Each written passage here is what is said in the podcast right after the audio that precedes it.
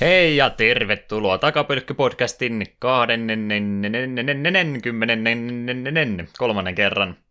Minkä takia mun täytyy pelleillä joka ikinen alku. Voitaisiin tehdä kerrankin kunnolla nämä asiat, mutta ei se onnistu. Ei ole Kahdes... meidän tapaista. No ei ole todellakaan. 23. jakso ja päivämääräkin on muuten 23.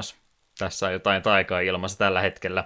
23. jakso, jakso joo, ja 23. päivä marraskuuta siis. 2017 on julkaisupäivä tälle jaksolle. Ja meillähän on tällä kertaa Sonic Adventure DX-versio käsittelyssä, josta me kuultiin tuo Introduction-kappale, mikä pelin alussa soi. Äänessä siis Lehtisen Juho, niin kuin yleensä, ja Hinkka Seetu tuolla noin. Hello!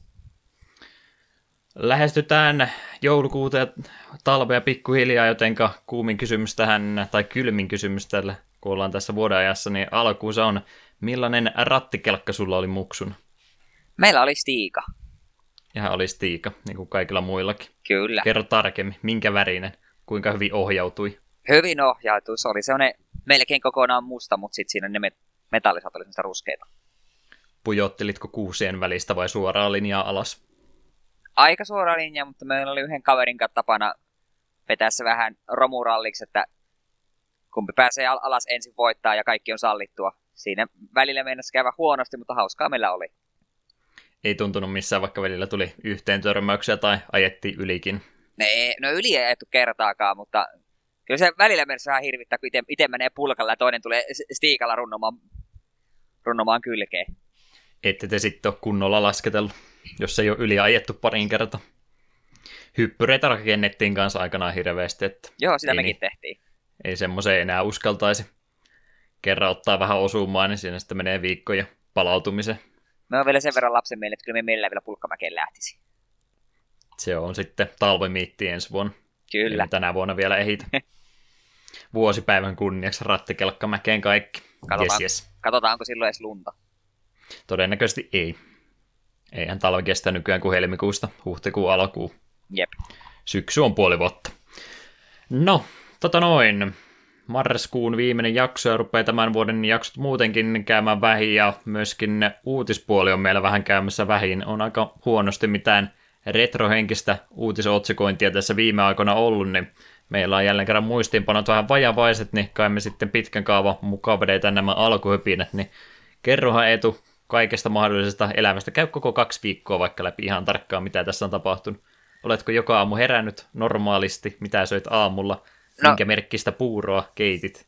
En keitä puuroa. Hm. Ja se, että heräänkö me aamulla, niin on vähän suhteellinen käsite, koska me herään kuitenkin iltapäivästä. Se on minun aamu yötyöläisenä, mutta muiden näkökulmasta se ei varmaan ole enää aamua. Kysyin kaikki väärät kysymykset. Kyllä.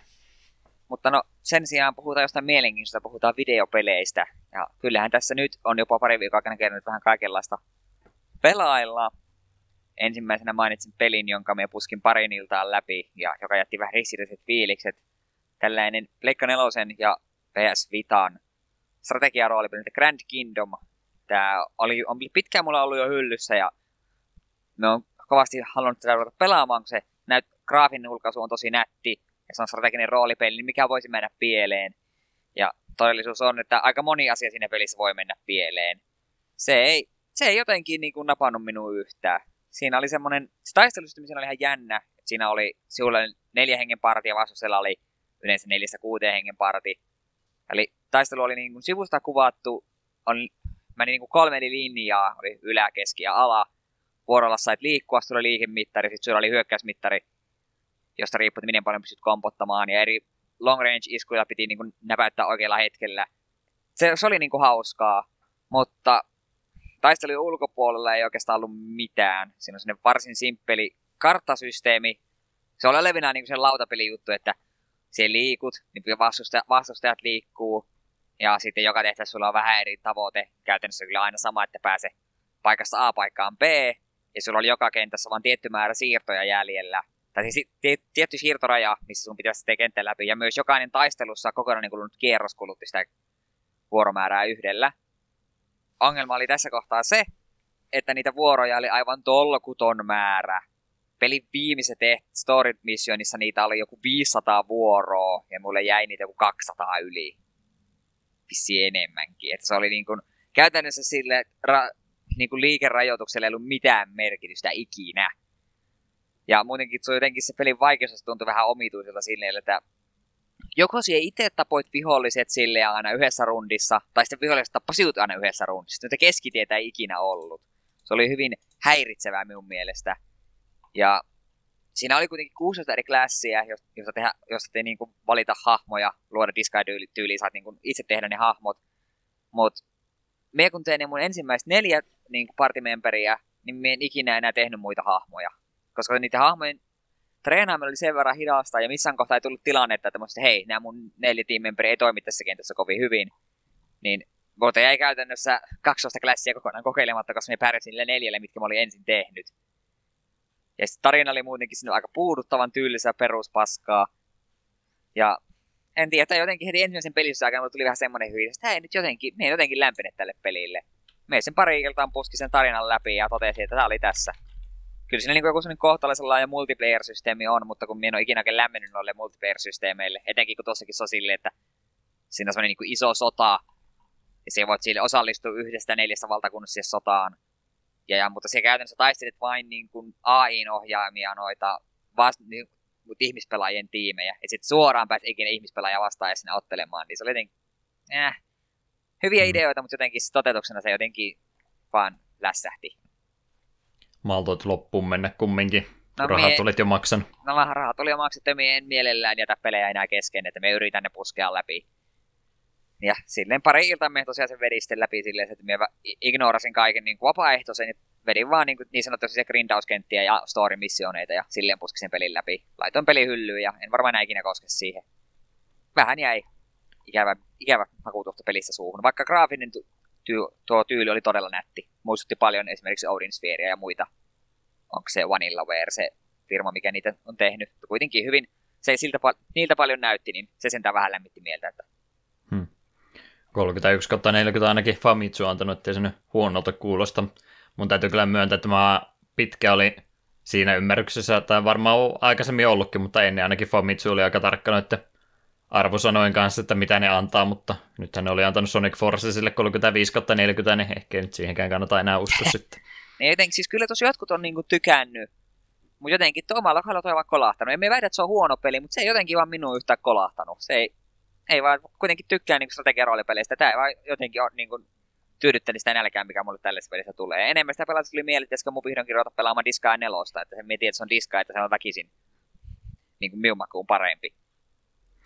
Odotin, että olet sanomassa, että pitäisikö vihdoin viime ruveta hommaamaan Warhammer-figuureja sinne niin hirmuinen taistelupöytä sinne kämppään sisällä.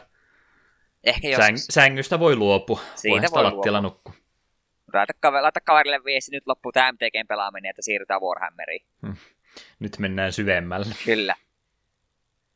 Mutta koska tuo tosiaan puskettiin parissa päivässä läpi, niin pakko jotain muutakin oli päästä pelaamaan, niin aloitin myös pelin, mikä on pitkään mulla hyllyssä. Tai ei itse asiassa hyllyssä, vaan digitaalisena ollut tuo Digimon World New, äh, Next Order. Mennään koko ajan se New Orderiksi jostain syystä ei ole Wolfenstein tämä peli. Mielenkiintoinen tämmöinen yhdistelmän perässä crossover-episodi. Digimon ja Wolfenstein vihdoin viime saman pelin kanssa. Natsimon tulee apua. Hmm. Mut joo, äh, minä en ole Digimon Worldia aiempia pelannut, ja en Digimonissa muutenkaan en ole niin sen suurin fani, mutta se Digimon Story, joka tuli tuossa, oliko se tänä vuonna vai viime vuonna? Oo, sitä varmaan kaksi vuotta kohta. Ja on sitä varmaan pidempi, on sitä, joo kuitenkin, niin siitä me tykkäsin itse tosi paljon. Ja sen myötä sitten vähän niin kuin olen lämmennyt myös Digimoneille. Ja sitten me päätin tämänkin sitten hankkeen nyt pelata ja me tykkään Digimon Storista paljon paljon enemmän. Tämä hmm. Digimon World ei ole huono peli, mutta voi Jeesus sitä grindaamisen määrää. Se on aivan uskomatonta, miten paljon tuossa pelissä menee aikaa siihen, että sä oot vaan salilla ja siinä naputtelet nappia, että joo, grindatkaa strengthia, grindatkaa staminaa, aika tossa kehityt siistiä, ai sie kuolit, no aloitetaanpa tämä sessio alussa, ja, koska minä en pärjää näillä statseilla vielä tuolle seuraavalle bossille. Ah. Kasuaali Eetu tuli nyt sieltä niin Digimonin spin-off-pelien puolta, oli pääsarjan peli otti ja nyt se on ihan hukassa. No kun siis... Tämä on varmaan ensimmäinen kerta, kun jotain, hau... jotain kun on haukuttu Digimon kasuaaliksi. no mut siis tuossakin on niinku hyviä ideoita ja välillä mulla on tuota pelatessa tosi kivaa. Mutta sitten välillä tulee se hetki, että pitää vaan grindata Ja sitten kun sieltä voi grindata Eslin perinteisesti tappelemaan vihollisia vastaan, tai no voit, mutta se on niin kuin aikaa syövempää, että helpompaa mennä vasta, nopeampaa mennä sinne salille ja siellä niitä statseja kohottaa. Ja mutta sitten sinne tulee se, oot salilla treenannut sen pari tunt, peli, parin pelituntia, niin sitten to, kohta toisen pitää päästä vessaan. Mm-hmm. Sitten se käytät ne vessassa, koska ne paskoo alle ja tekee se liian monta kertaa, niin seuraa jotain pahaa. En tiedä mitä, mutta en halua ottaa selvää. Sitten nyt niille tulee nälkä. Sitten niitä väsyttää. Sitten toinen, toinen ne haluaa syödä sitä ruokaa, mitä se annat sille, sitten sun pitää moittia sitä ja apua. Tuo on niinku Tamagotchin ja roolipelin yhdistelmä. Niin vissiin aiemmatkin oli, mutta se on välillä varsin väsyttävää. Tarinahan hmm. siinä nyt aika peruskuttuva jokin iso paha voima uhkaa digi, digimaailmaa ja vain sinä olet ainoa, joka pystyt maailman sitä pelastamaan. Sen mietin, että aiempi Digimon Worldihän tuon se koukku on siinä, että sulla on kaksi Digimonia. Ilmeisesti mä käsittelen, että aiemmin sulla on aina vaan se yksi. No siis ihan ekassa oli vaan yksi. Kakkosessa sulla oli parti, joka oli kolme muistaakseni. Ah, okei. Okay. Että on sekin vähän niin päin muuttunut. Mä siis itse sitä ykköstä silloin pelasin ja kakkosta myöskin. Kolmonen meni ohi, se oli niin myöhään, olisiko ollut... Mitähän se olisi... Meitä ihan päästänyt luvun, olisiko jopa 2003 ollut, kun tulee Digimon World 3, niin siis nimenomaan Pleikkari ykköselle siinä vaiheessa, että se oli niin kuin tosi myöhässä enää siinä vaiheessa. Digimon World 2003 on tullut alun perin 2002. Ehkä se on tullut 2003 sitten muualle. Okei. Okay. Joo, ne on semmoisia aika grindausvoittoisia pelejä, missä sitten se progressi, mitä saat, niin lähtee aika herkästi pois ja joudut sitten käytännössä alusta aloittamaan.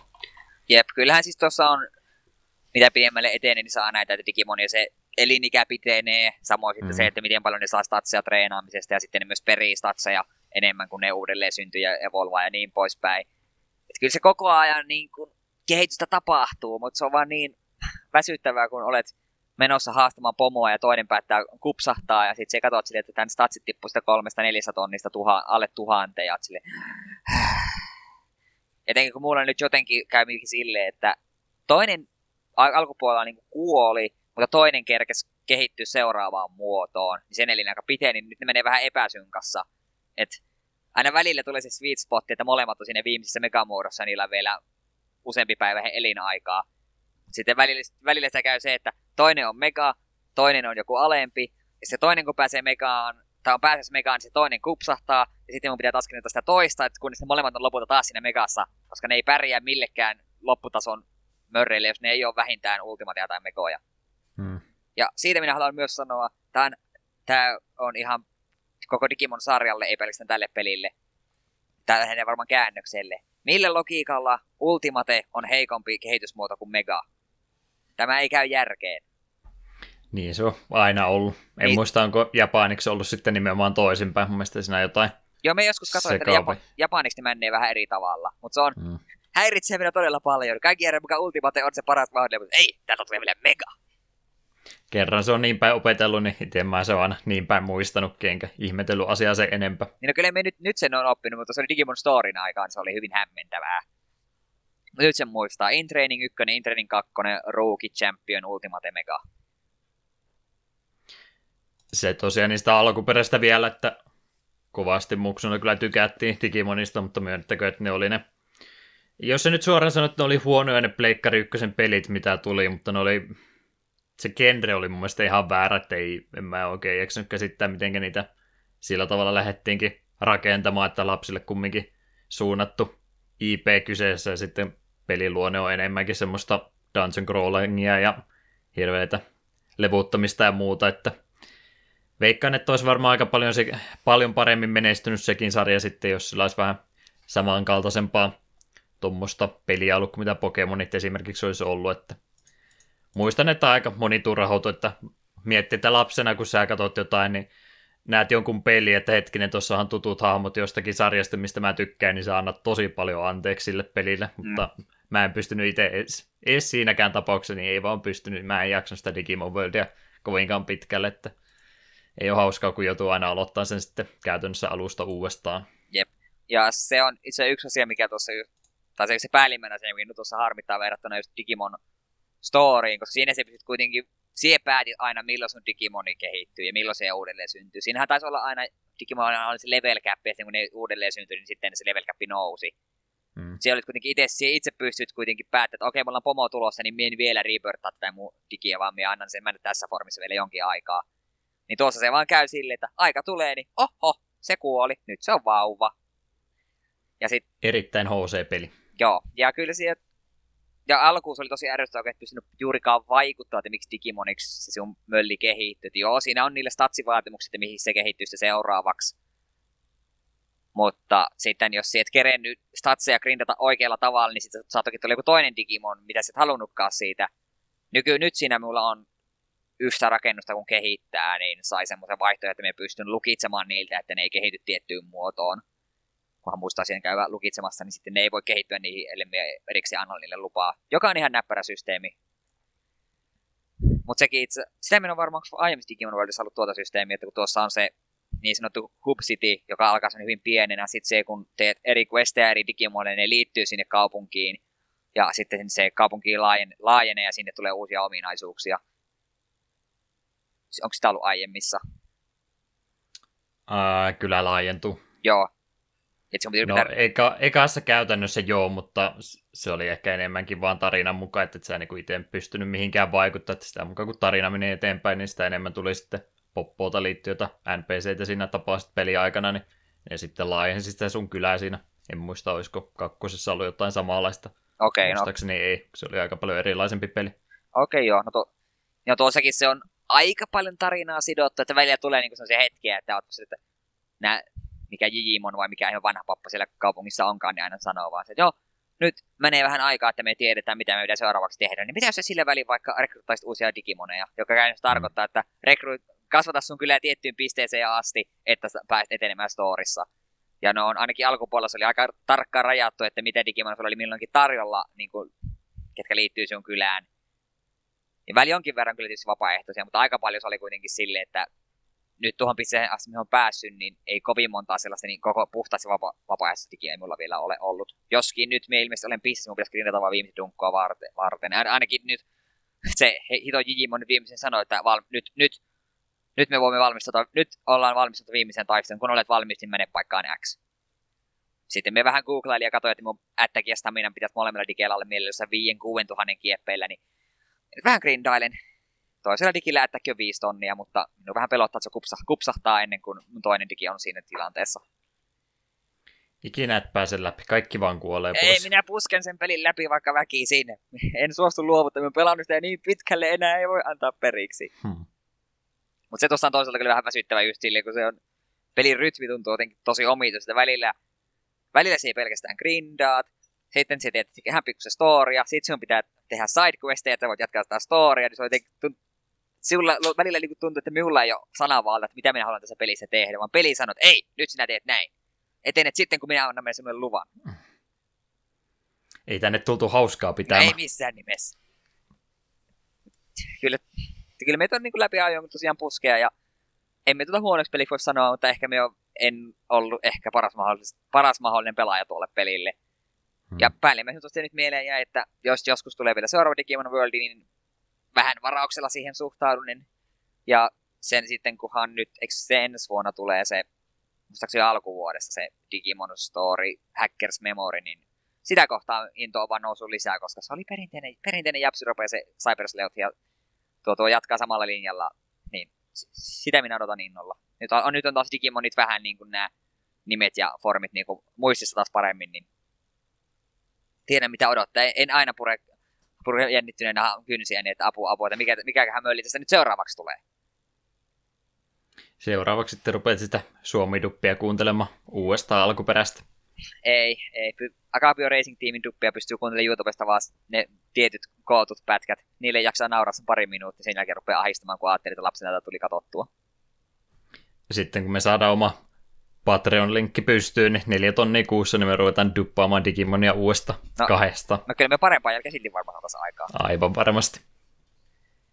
Mutta joo, sitten siirrytään Digimoneista toi, toiseen, toiseen samankaltaiseen pelisarjan, tai ainakin samanlaisen franchiseen, nimittäin Pokemon Ultra Sun ja Ultra Moon tuli tuossa viime perjantaina. Joo, viime perjantaina. Niin kyllähän se minun piti Dual Packin kävin hakemassa, jonka oli ennakkotilannut siinä. Tuli Steelbookia sekä Ultrasan että Ultramoon. Ja Ultrasaniahan me tässä olen jo Kakkossaaren melkein kokonaan pelannut. Ja onhan se kiva, oli kiva palata alolaan. Olen itse tykännyt. Ei se nyt niin hirveästi niitä muutoksia ole, koska tuo on käytännössä se, tai on käytännössä se kolmas peli, vähän niin kuin Yellow ja Emerald ja niin poispäin. Kyllä siellä täällä on ollut uusia niin kuin lisäyksiä tarinaa ja tällaisiin, ja uusia taisteluita. Ja lähinnä se oikeastaan se nyt on ollut kiva, että se on niin kuin laajennut se Digimon, äh, Digimon, Pokemon valikoimaa tuossa pelissä, niin mulla on nyt kuitenkin, mulla oli aika aikaisessa vaiheessa oli parti täynnä ja mä olin sitä apua.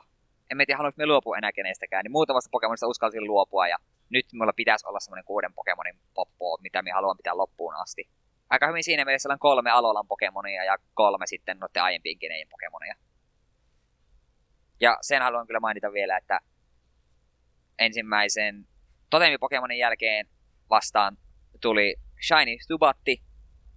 Tuijotin hetken aikaa keskellä yötä, että mitä ihmettä vihreät Subatti. Nappasin sen ja kyllähän mies sen tiimissä pidin, kunnes siitä tuli kaunis pinkki kropat. Ei se nyt mun viime, lopullisen partin kuitenkaan nyt päässyt, koska mä oon käyttänyt krobattia aivan liian monesti. Kovasti kyllä mm. kyseistä Pokemonista tykkään, niin ei minun yhtä haittaa, että mä omistan sen nyt Shinina.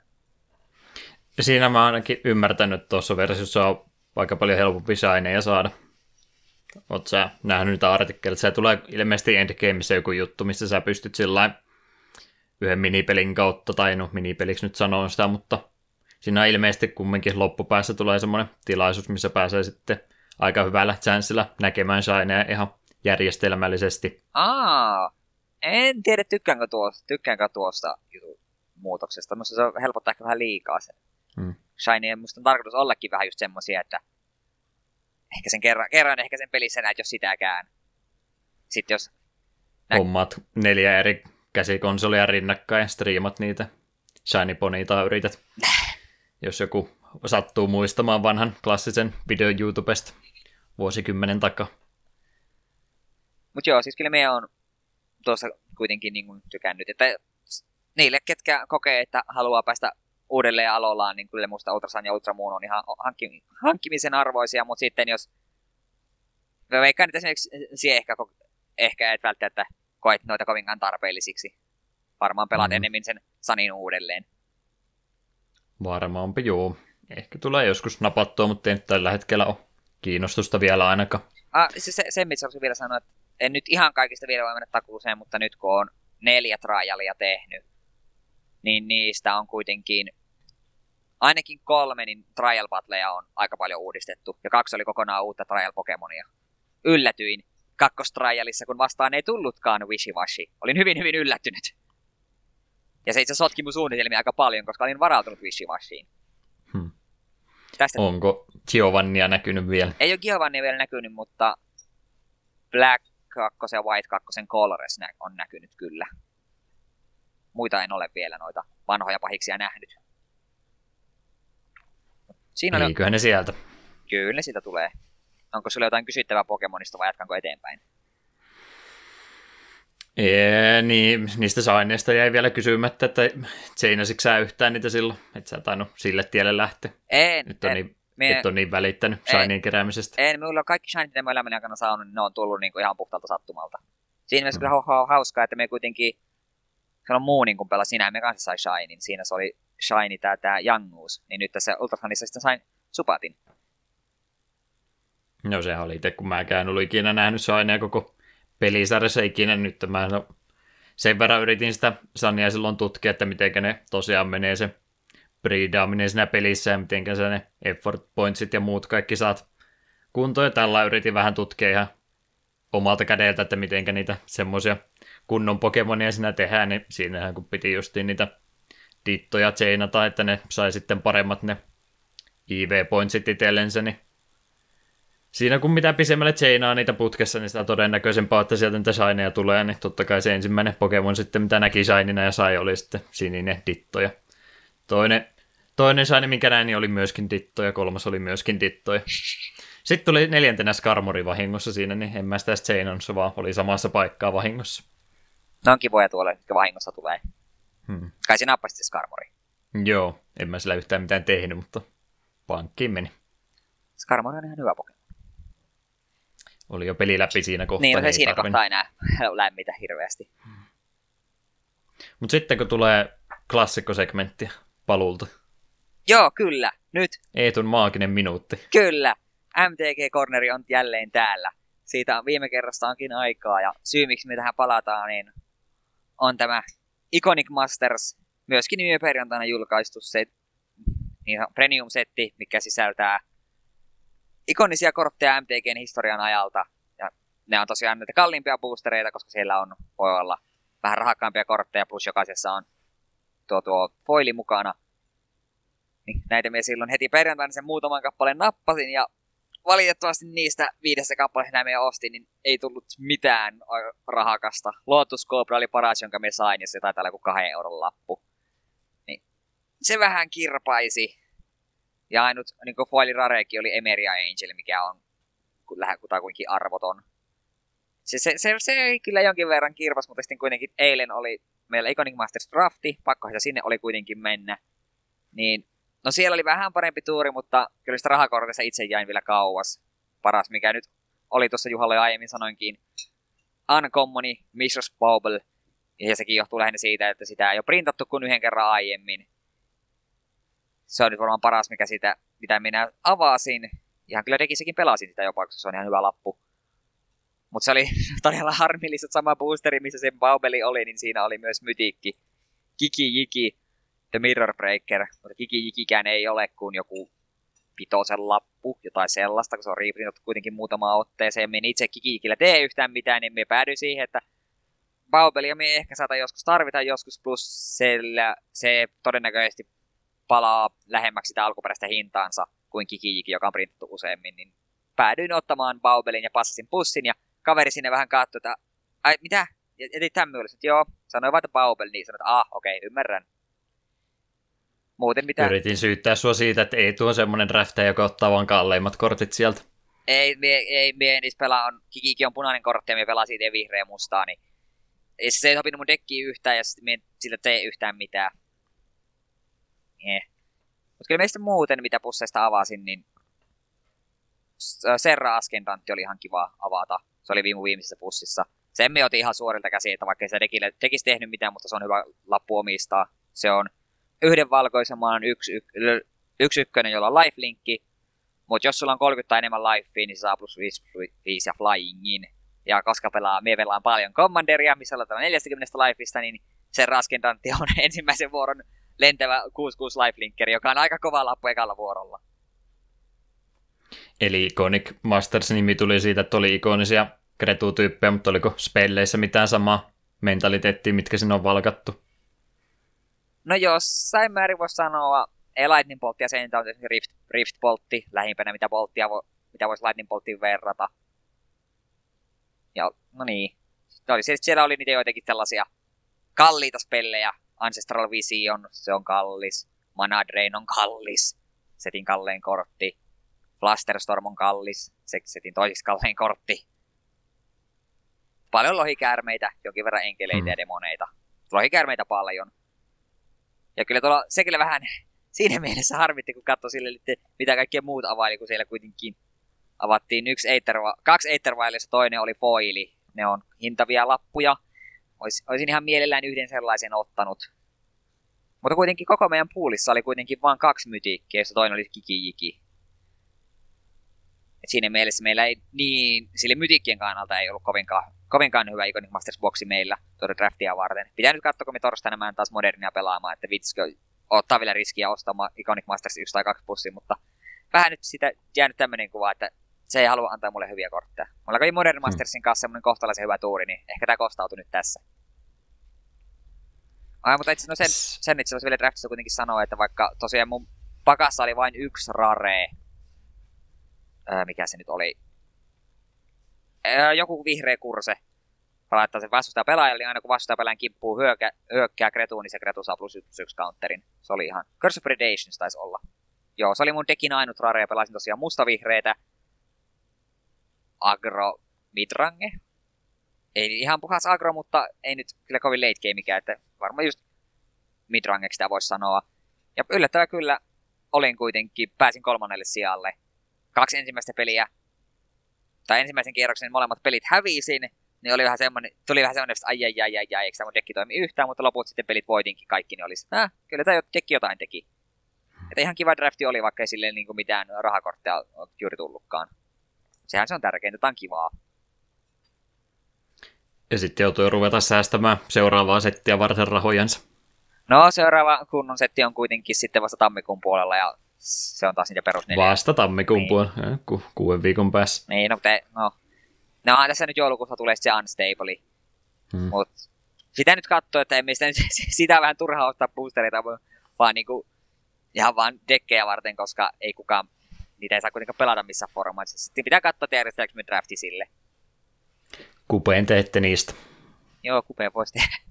Mutta se on, No on se ei siinä mielessä kyllä semmoinen, että sen voisikin se yhden draftin ottaa, kun se ei ole ihan niin överiksi viety, mitä aiemmat ansetit. Että ei tarvitse mennä pöydän alle pelaamaan tai mm. mitään kaikkea muuta. Että siellä on kyllä hassuja, hupsuja kortteja, mutta ne ei ole ihan niin, niin ylilyötyjä, mitä ehkä aiemmat. Sitä itse aika monessa paikkaan kuuluu, että ne aiemmat ansetit, niin on ihan hauskoja silleen, ehkä yhden kerran draftata, mutta sitten sillä yleensä kuitenkin tulee se tilanne, että on että äh, oikeasti tämä menee, mä, mä, mä vähän ehkä li, liiankin hupsuksi se meinaa mennä tämä pelaaminen. Että oikeasti jos pitää mennä pöydän alle pelaamaan minipeli on jäljellä yllä dekeillä, vaan sen takia, että saat yhden kortin, niin sit, sit on vähän silleen, että mennäänkö me oikeasti pöydän alle pelaamaan nyt. Vai miten sitten vaan pelaisi tuota korttia? Siellä tota, justin kaupan ulkopuolella joku kävelee, että mä oon kattellut tota MTG-kauppaa tuolla pitkään, että pitäisikö ruveta kokeilemaan, että millaiselta toi peli tuntuu ja astuu siihen sisälle ja katsoo, että siellä on jätkät niin pöydän alla pelaamassa ja kääntyy samaan 180 astetta ympäri. Niin, ja, ja lo, poistuu vaan. Että eiköhän se ollut siinä. Ja, lo, ja loput matkii kanain ääni, että Kretu saa lennon ja niin poispäin. Sitä okei. Okay. Mm. Joo, ei.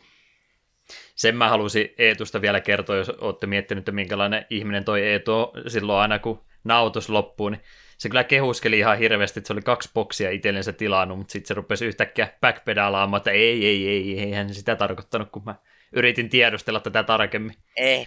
Tuommoinen omituinen ihminen on kyllä, että Minä koko ajan pröystäilee korteillansa haluan tässä tarkentaa, että minä sanoin Juhalle, että Viihdelinnan po- pakettia, paketissa on tulossa sekä minun Pokemonit että pari boksia Iconic Mastersia. Niin minä mm. tarkoitin, että ne Pokemonit on minulle, Iconic Masters boksit menevät niin kuin ihan Viihdelinnalle, ei minulle. Tätä ei ollut nyt tarkennettu tarpeeksi hyvin. Heti, Selityksen maku. Heti, heti, heti korjasin, mutta tarvittiin kiinni. Nyt pitää mennä takaisin ostamaan kaksi boksia kamera sitten osoittamaan niitä kohdetta. Mä voin katsella YouTuben muodossa unboxaukset. No, ne jos käytän ne, ra- käytän ne rahat niihin Iconic Mastersiin, mitkä mä ajattelin käyttää uuteen mikrofoniin, niin onko se sitten parempi? Voi ei. Rakennat niistä korteista mikrofoni. no tämä, jos me avaan tarve, tarve paljon mana niin voi myyä ne ja sitten niillä rahoilla ostaa mun parhaan mikrofonin. Hmm. Ostaa lisää kortteja. Ihmetellä, että missä kohtaa menetti elämänhallinnatansa. Mutta joo, jos sulla ei ole Iconic Masters tai MTX enempää kysyttävää, niin siinä oli MTG-segmentti tältä erää. Ei ole Arena Inve, Peitta Inve vieläkään tullut kummallekaan. Ei ole vielä, mutta ilmeisesti se tänään just tuli, että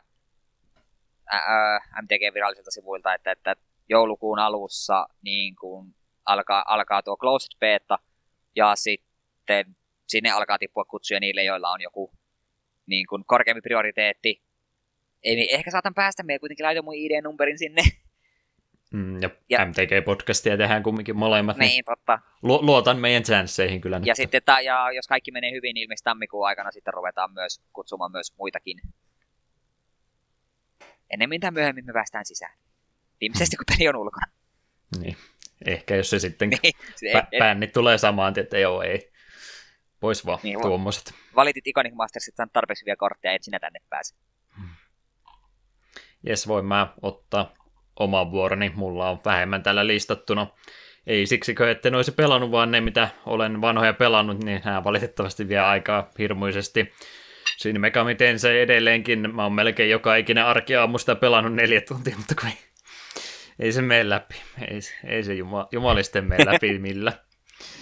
Eli tosiaan Dungeon Crawleri kyseessä, RPG-elementtejä, samoin mitä uudemmissakin Megami peleissä toki on, mutta kun on tuolta Super Nintendo-ajolta, niin on vähän tuo tahti sitten ja tempo tuommoisella pelillä hitaampi kuin mitä se uudemmissa ehkä olisi. Niin, niin mä oon sitä nyt joku 40 tuntia pelannut ja ilmeisesti kolmas osa vielä apolto jäljellä. Että... Ouch! varmaan joku 60 tuntia taitaa tulla ennen kuin se läpi menee. Nyt te mietitte, että wow, 60 tuntia että se on varmaan aikamoinen eeppos täynnä tarinaa ja muuta tekstiä paljonkin. No ei, se on random encountereita varmaan se 50 tuntia siitä, että siihen se kaikki aika tuntuu menevä. Eli kun ruutupohjasta dungeon crawlingia menee, niin ajattelee, että ei mitään rajoitteita, että kuinka usein niitä tappeluita voi tulla. Voi tulla joka ruudulla tappeluita.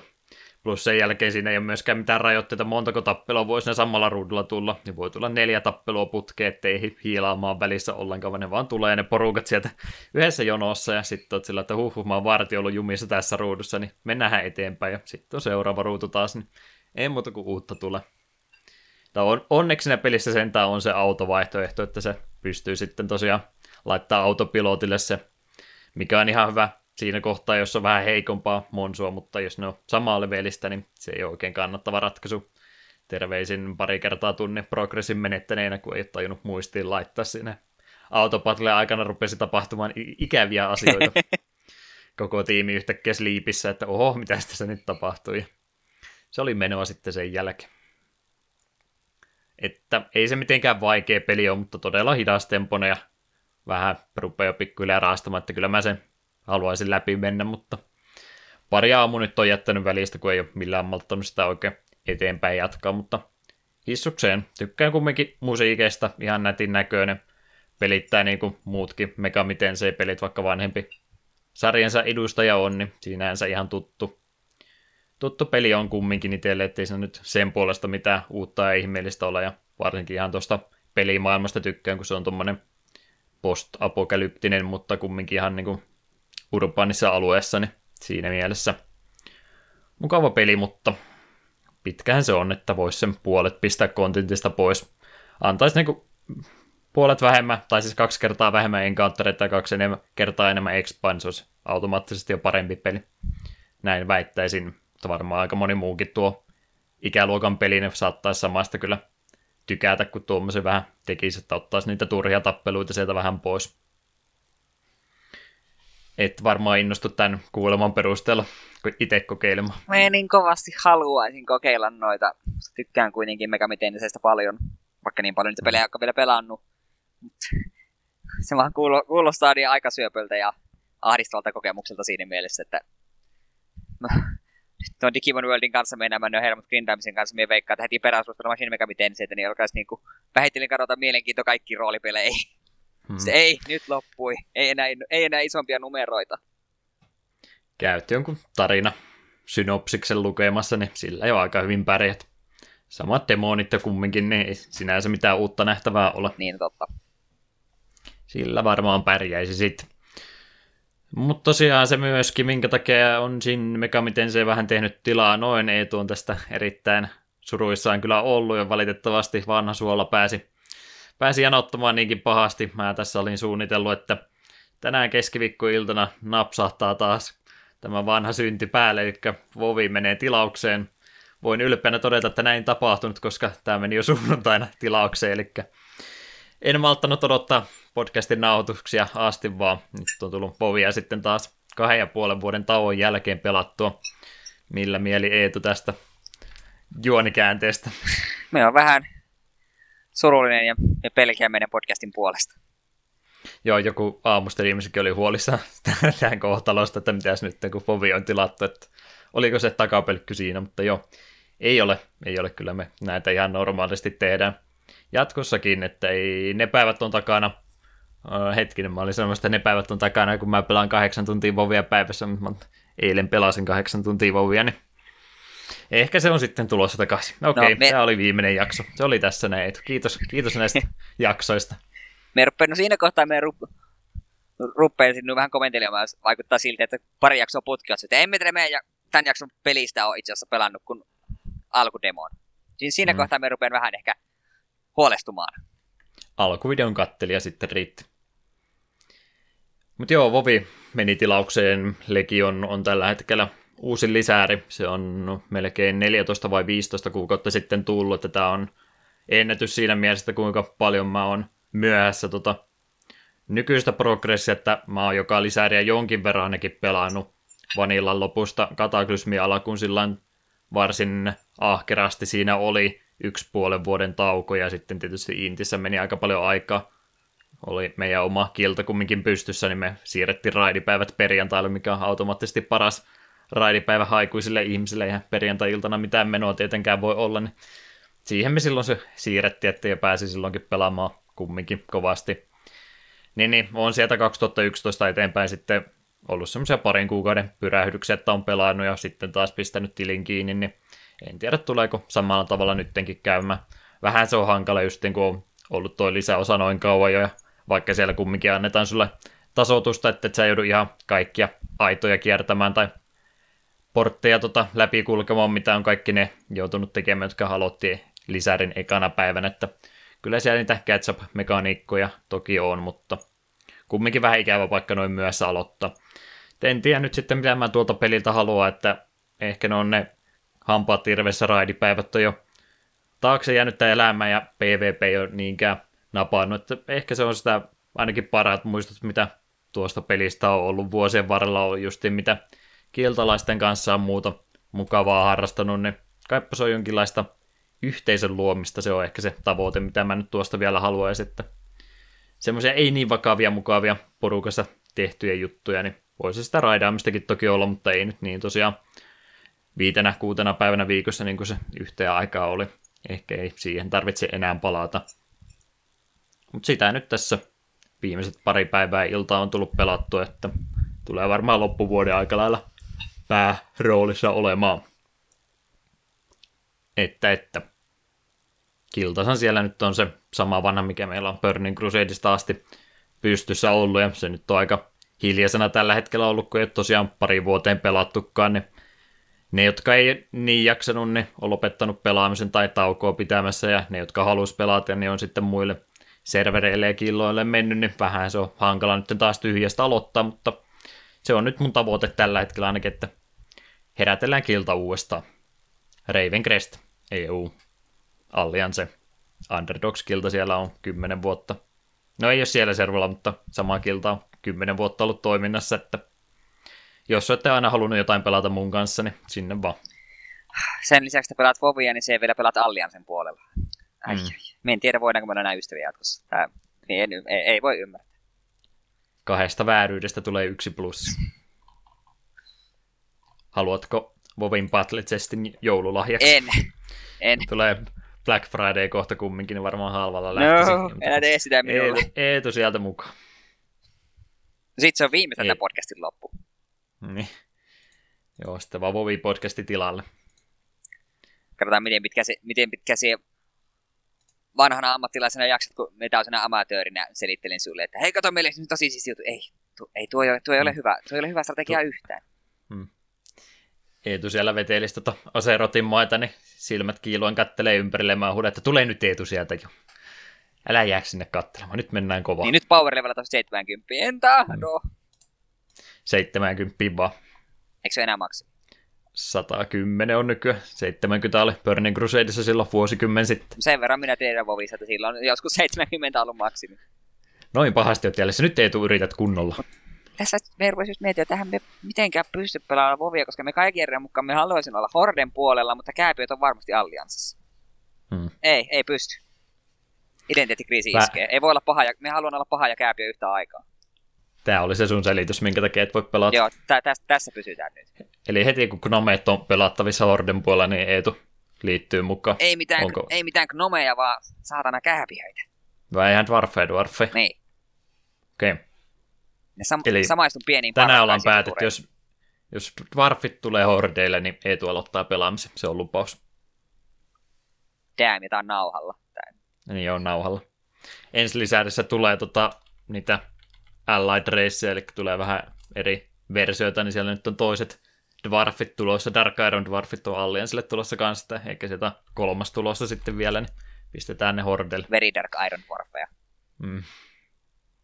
Joo, mutta joo, Povi on tällä hetkellä varmaan seuraavat pari viikkoa ainakin pääroolissa, että on, onneksi oli tämä peli tullut jo pelattua ennen sitä, ja seuraavan jakson pelikin on jo pelattu sillä tai ainakin jonkin verran pelattu, tai on semmoinen peli ainakin, ettei välttämättä tarvitse parikymmentä tuntia pelata, niin Nyt tykitetään niin kuin olisi 2008. Ei kun hetkinen, 2005 on tullut peli, mutta en mä... Niin. Se, mistä siis ei tosiaan lähti liikkeelle, niin kyllä se oli ihan se niin Ei varsinaisesti se tuleva lisäri, vaan se tieto, että tulee ne klassikkoservut. Niin mä on siis, mun pitäisi, no ei mun tarvi aamulla striimata, mutta mä lupasin, että mulla on aamustriimit joka, joka aamu alkaa kahdeksalta. Ne on nyt vähän ollut viime aikoina niin kuin, tota, tota, huonoissa kantimissa, kun mä luen aamuyöhön asti vanhoja artikkeleita alkuperäisestä Vovista, katon vanhoja Vovi-videoita ja niin on tämä nyt kamala. Tähän me ollaan takaisin tultu. Ikävä. Annetaan raportti kahden viikon päästä, mikä on homman tilan, jos meillä podcastia enää silloin on. Niin, Juha häviää Discordista, niin kannattaa huolehtua. Mutta striimannut olen edelleen Soniciamme. Tämä, mikä nyt tänään on jakso aina, niin Sonicin kampanjan pelasin läpi ja tähän mä oon sitä ennen pelannut. Rupeaa jo nämä viikot pikkuhiljaa menee sekaisin. On tosta nyt viisi vai kuusi viikkoa, kun mä aloitin, että hullua homma. Päivät menee sekaisin. Pitäisi varmaan keksiä parempaa tekemistä sillekin ajalle. Oisko siinä? Eiköhän siinä ollut ihan riittävästi meistä. Alkuhypinää. Joten Kuunnellaan Sonic Adventuresta kappaleet Welcome to the Station Square ja Azure Blue World Emerald Quest, äh, Quest-kentän alueen. On kumpi se on? Kenttä. Kenttä. Se on se eka kenttä, eikö siellä? Joo. Hyvä. Olen mä pelannut tätä peliä oikeasti. niin, niin. Ekan kentän musiikit, niin kuunnellaan ne alta pois ja sitten käydään meidän lyhyt uutis otsikkosegmentti sen jälkeen.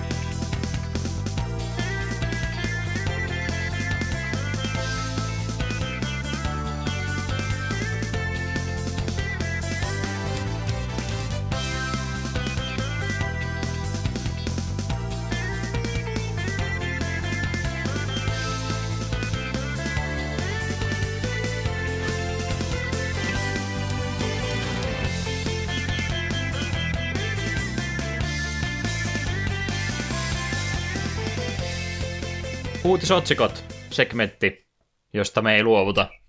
Vaikka tällä kertaa pitäisi ehkä luopua, koska meillä on tasan yksi uutinen täällä tällä hetkellä. Missä on meidän retropeleihin liittyvät uutisotsikot? Se on minun kysymys. Meillä oli vähän sama ongelma viime jaksossa ja siitäkin on jo kaksi viikkoa aikaa, että on ollut marraskuu näin retropeleen kannalta aika hiljaista.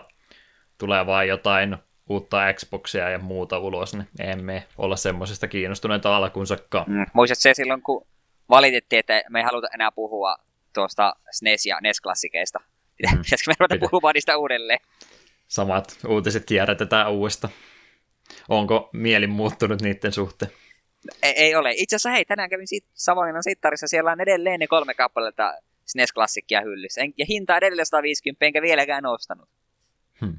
En suostu. Black, Black Fridayna menet sinne jonottamaan me het... Aamulla viieltä me toveen luokse käyt katsoa, että onko SNES klassikit hyllyssä, ja sitten kävelet pois sieltä. Se ei ole kovin vaikeaa, mennä aamu viieltä sinne mistä töiden jälkeen. No, mennäänpä tuohon kaupalle. Hmm. Joo, muistatko, kun oltiin Savonlinnan kikantin edessä, kun oli sulkeutumassa, niin mehän mentiin sinne joku aamu viieltä silloin ei, loppuun myyntiin. Ei nyt ihan niin aikaisin siellä kai oltu. No oltiin me nyt melkein No viieltä. ainakin niin me kerrotaan tätä No, tarinaa. mä ainakin heräsin viieltä sinä aamuna. No kyllä mä en... Ostin tota, Xbox 360 Aerosmith-kokoelma ja huomasin, niin, niin, tota, niin mä ostin sen paketin tosiaan, mistä tuli Aerosmith, se kitara ja peli. Mä otin sen kitaran sieltä ulos, ja sitten mä pistin sen paketin jo tonne kotiin jäti, ja se oli sitten siellä pitkää aikaa. Mä yritin tänä vuonna sitä kitaraa koittaa, se ei toiminut. Ja sitten kun mä olin viime, tuossa vähän aikaa sitten kotona käymässä, ja mä, en mä tiedä minkä takia mä vinttiä kävin läpi, mutta mä huomasin sen paketin ja katsoin, että oliko sinne mitään jäänyt, niin se peli oli siellä sisällä. että niin paljon käyttöä tuli Guitar Hero ja Aerosmithille. No halvalla, Kiitos. Savonlinnan gigantti. Mm. Ostin mä toisen ohjaimen Pleikkari kolmoselle, että se oli ihan hyvä hankinta. Joo, ne- Joo, Parikymppi oli. ne oli puoleen hintaan mun mielestä silloin. Koska mekin otin Pleikka kolmoselle toisen ohjaamme ja mä otin myös Dark Souls Prepare to Die edikan jollain tyylin kympillä vai kahdella. Tässä siis uuti, uutisotsikoiden joukossa Savonlinnan gigantin loppuun myynyt 2013 vai milloinkaan oli. Melkein retro-uutinen. Kyllä. Ei niillä ollut edes tota, tota, niin Okunin keräilyversiota, kun menin katsomaan. Ihan turha kauppa oli. Kävelin vielä sinne. Ai ai ai. Joo, se yksi uutinen, mikä meillä on, niin luetaan se nyt pois. ja Ei venytetä tätä se enempää. Joo.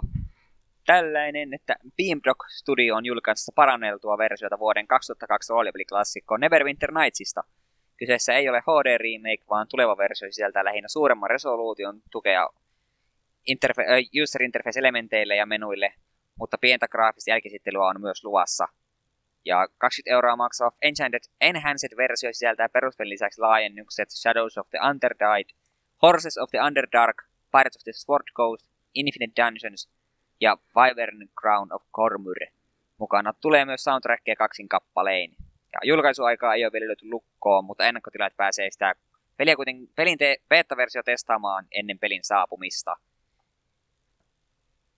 Tää on varmaan niille, jotka on Neverwinter Nightsia paljon pelannut, varmaan ihan kiva uutinen, tulee tällainen, tällainenkin versio. Itse en varmaan tätä hanki, koska minulla on GOGn tilin kautta alkuperäinen Neverwinter Nights ja oli kai joku Diamond vai Complete Edition, kun mulla siitä vielä oli. Se oli mitä joskus GOGlla oli tarjouksessa jo just joku, se oli joku D&D tai joku paketti, niin siinä oli just Neverwinter Nightsit, Baldur's Gateit, Icewind Dalet, Planescape Tormentti ja joukko. No, se on varmaan eka kokoelma, minkä mä, tai tommonen paketti, minkä mä kokin kautta se ostinkaan, koska mä ajattelin, että nyt mä sivistän itseäni ja mä pelaan tämän koko paketin läpi ja mä Planescape Tormenttia yritin pari tuntia ja sitten jäi kesken. Valitettavasti, älkää hirttäkö minua tämän takia, mutta ei ole tullut noita länsimaisia roolipelejä pelattua, niin ei vielä parissa tunnissa päässyt siihen sisälle. Joo, me itekin, Mutta se on, itekin sitä paketista olen ostanut, tai siis vain pe- pelannut pelkästään ekan Baldur's Gatein. Hmm. Tykkäsin kyllä, mutta en vaan osannut aikaisemmin muiden pelaamista. Tarkoitus on ollut pitkään, ja ehkä me tämän podcastin kautta joko Neverwinter Nights tai Icewind Dale tai joku tämmöinen pelataan jossain kohtaa. sepä justiinkin, että se on kyllä semmoinen paketti, mistä puhuttiin, että siinä on kaikki, on semmoisia hyviä vaihtoehtoja tähän podcastille, niin täytyy sieltä aina silloin tälle nappailla niitä pois. Nyt meillä oli se Fallout tulossa, niin ei kannata varmaan ihan heti perään ottaa, mutta sitten Jossain kohtaa. joskus ensi vuonna syssymmällä. Syysymmällä. Mitä mieltä sä tämmöisestä tota, remakeista ylipäätänsä mieltä oot, että ei tule mitään isompaa muutosta muuta kuin menuja muuteta? Onko tämä liian vähän? Äh, no ehkä tämä siinä mielessä on vähän turha, että myös se GeoGssäkin se myytävä, ja mikä siinä meilläkin molemmissa paketissa tuli, niin myös se oli just joku Diamond, niin siinäkin vissi on kaikki laajennukset. Niin siinä mielessä minä rehellisen nimissä on ihan varma, että ketkä tästä niin kuin silleen hyötyy. Ehkä varmaan ne, jotka ei aiemmin tätä peliä koskaan pelannut, niin voivat, voivat ostaa Mm. sen uusimman version. On ne aina vähän ikäviä, kun yrität jollain, tota, mikä tämän nimi nyt onkaan taas, boksi, boksi, boksi, mikä tämä on tämä, millä näitä vanhoja PC-pelejä pelata. Herra jästäs, mulle tulee vaan Dropboxi mieleen, mutta se on se, minne Si- siis pistetään DOSBoxi. tiedosta. DOSBox, kiitos. Joo, sillä tosiaan, niin aina välillä kun jotain vanhempaa peliä, ihan laillisesti siis, älkää, älkää, älkää, älkää, älkää suuttuko. Ihan laillisestikin voi pelata niitä Abandonware-pelejä ja muita, niin yleensä just niin kun sillä yrittää jotain vanhaa pelata, niin ne on ne menut aina, mitkä tuntuu päivä, pään vaivaa eniten aiheuttavan, kun ne on sitten oikein pienellä resolla, että ei mua ne huonot grafiikat sinänsä haittaa, mutta menujen kanssa saattaa välillä vähän ongelmaa tulla, niin hyvä, että ne ainakin korjaa vähän paremmiksi sitten isommille resoluutioille. Vähän hankala justi 600 kertaa 400 resolla enää tämmöisellä widescreen-näytöllä pelata. Että on se hyvä, että niihin edes koskee, jos ei muuhun. Pidetään ne sen tota, tota, Neverwinter Nights ja muut samankaltaiset pelit mielestä. Täytyy niillekin vähän rakkautta enemmän täällä meidän podcastissa sitten antaa ensi vuonna vaikkapa. Joo, se olisi ihan hyvä idea.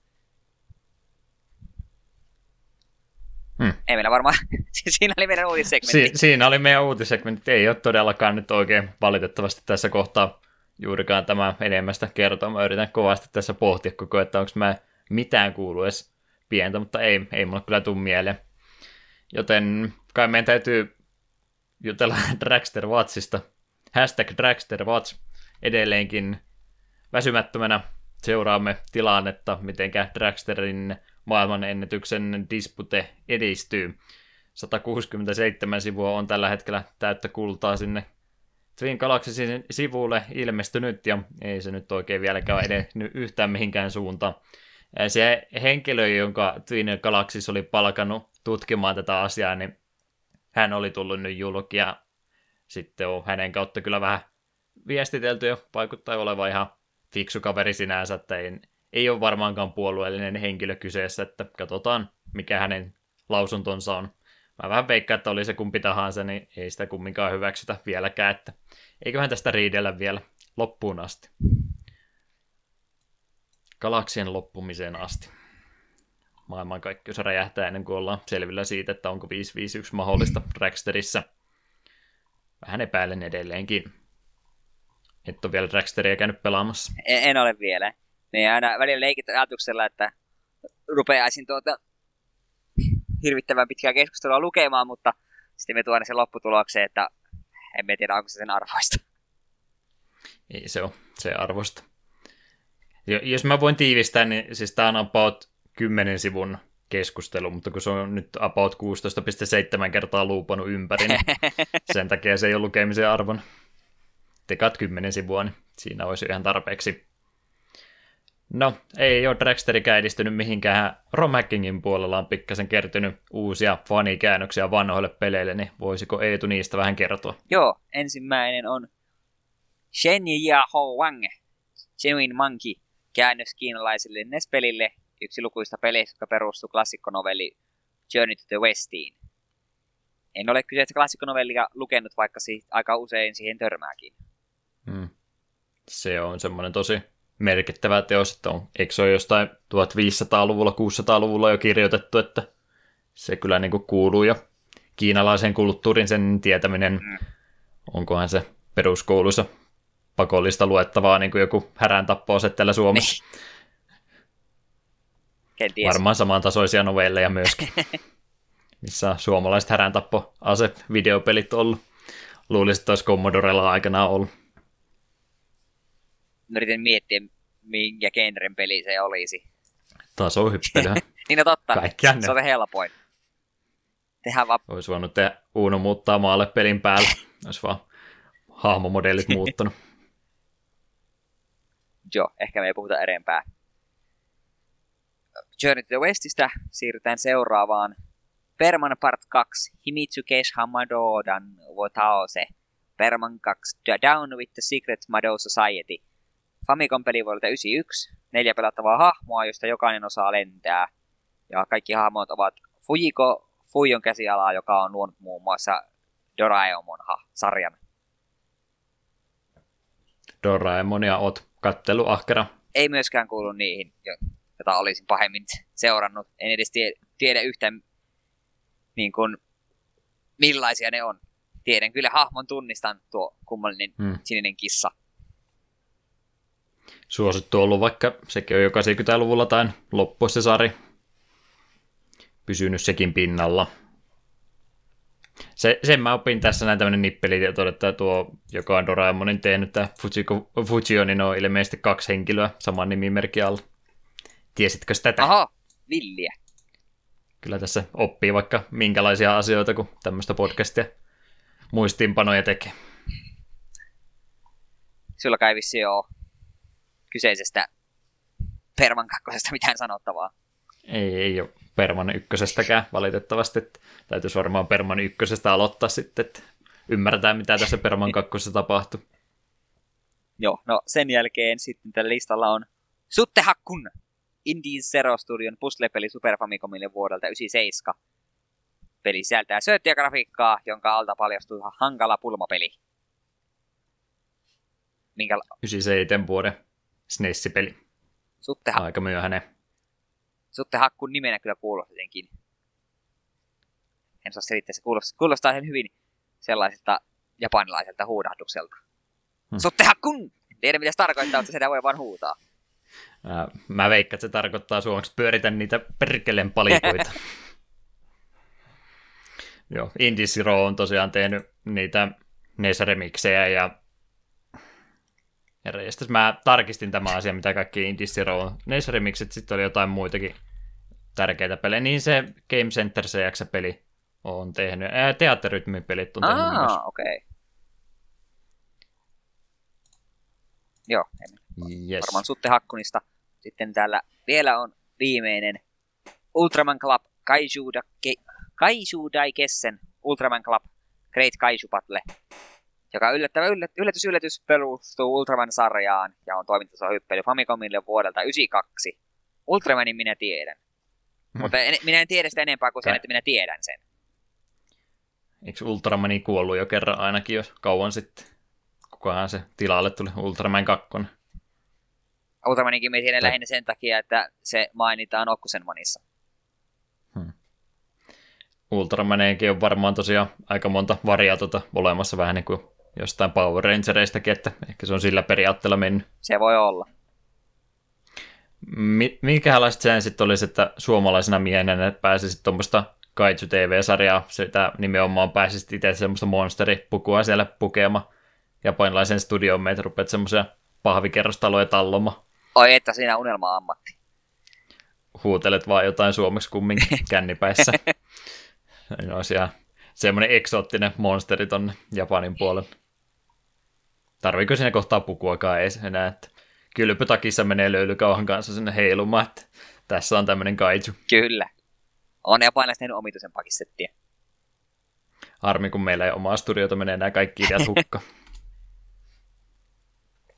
Siinä taisi romhackingin jutut olla. On niitä siellä enemmänkin viime aikoina tullut, mutta monet on taas semmoista päivitystä vanhalle käännökselle ja muuta semmoista vä- vielä vähemmän kiinnostavampaa kuin mitä nyt näistä ehkä jotain kiinalaiset NES-pelit ei välttämättä niin kiinnosta, niin siellä on sitä kyllä enemmänkin tarjolla, että tutkikaa itse, jos kiinnostaa enempikin. Nämä nyt oli poiminnat tällä kertaa, mitä sieltä valkkailin. Eli ei meillä nyt sitten varmaan valitettavasti olla nyt monen kertaan valiteltu, että ei ole uutisotsikoita tässä viime aikoina tullut. Tämmöistä tämä elämä toisenaan on. Ei me sille mitään voida, eikä me ruveta päästä näitä uutisia keksimään kumminkaan. Voimme tietysti jotain aprilli- ja päivän jaksoa tehdä, mutta huhtikuu aika kaukana vielä. Ei me voi sitä nyt tehdä. Harmi. Siis se, siinäkin voidaan tehdä, päästä helpolla ja sanotaan vaan, että Half-Life 3 on vahvistettu. Hmm. Se pitää jättää sinne viimeiseksi. Ensin täytyy huijata vähän pienemmillä valeilla ja sitten vasta nykästä sillä Half-Life 3 siellä lopuksi. No joo, ei me uutissegmenttejä nyt sitten tässä enempää venytetä. Kuunnellaan Sonic Adventuresta kappaleet eh, Dr. Eggmanin tunnari ja Tornado Scramble, joka soi Sky Chase kentän aikana. Valaillaan pian.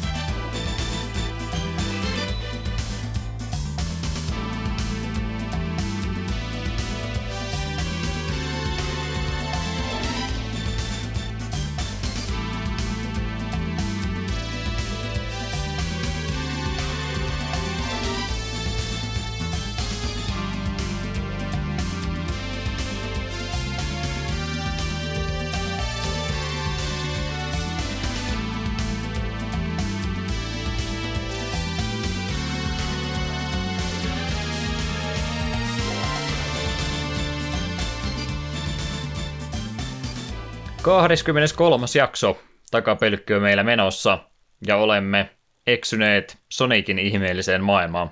Sonic Adventure DX oli Eetun valinta. Ja nyt kysymme, Eetu, miksi?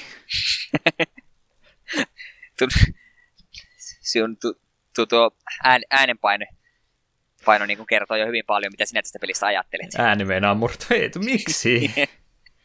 no siis, me ei ole vielä tässä podcastissa kertakaan me puhuttu Sonicista.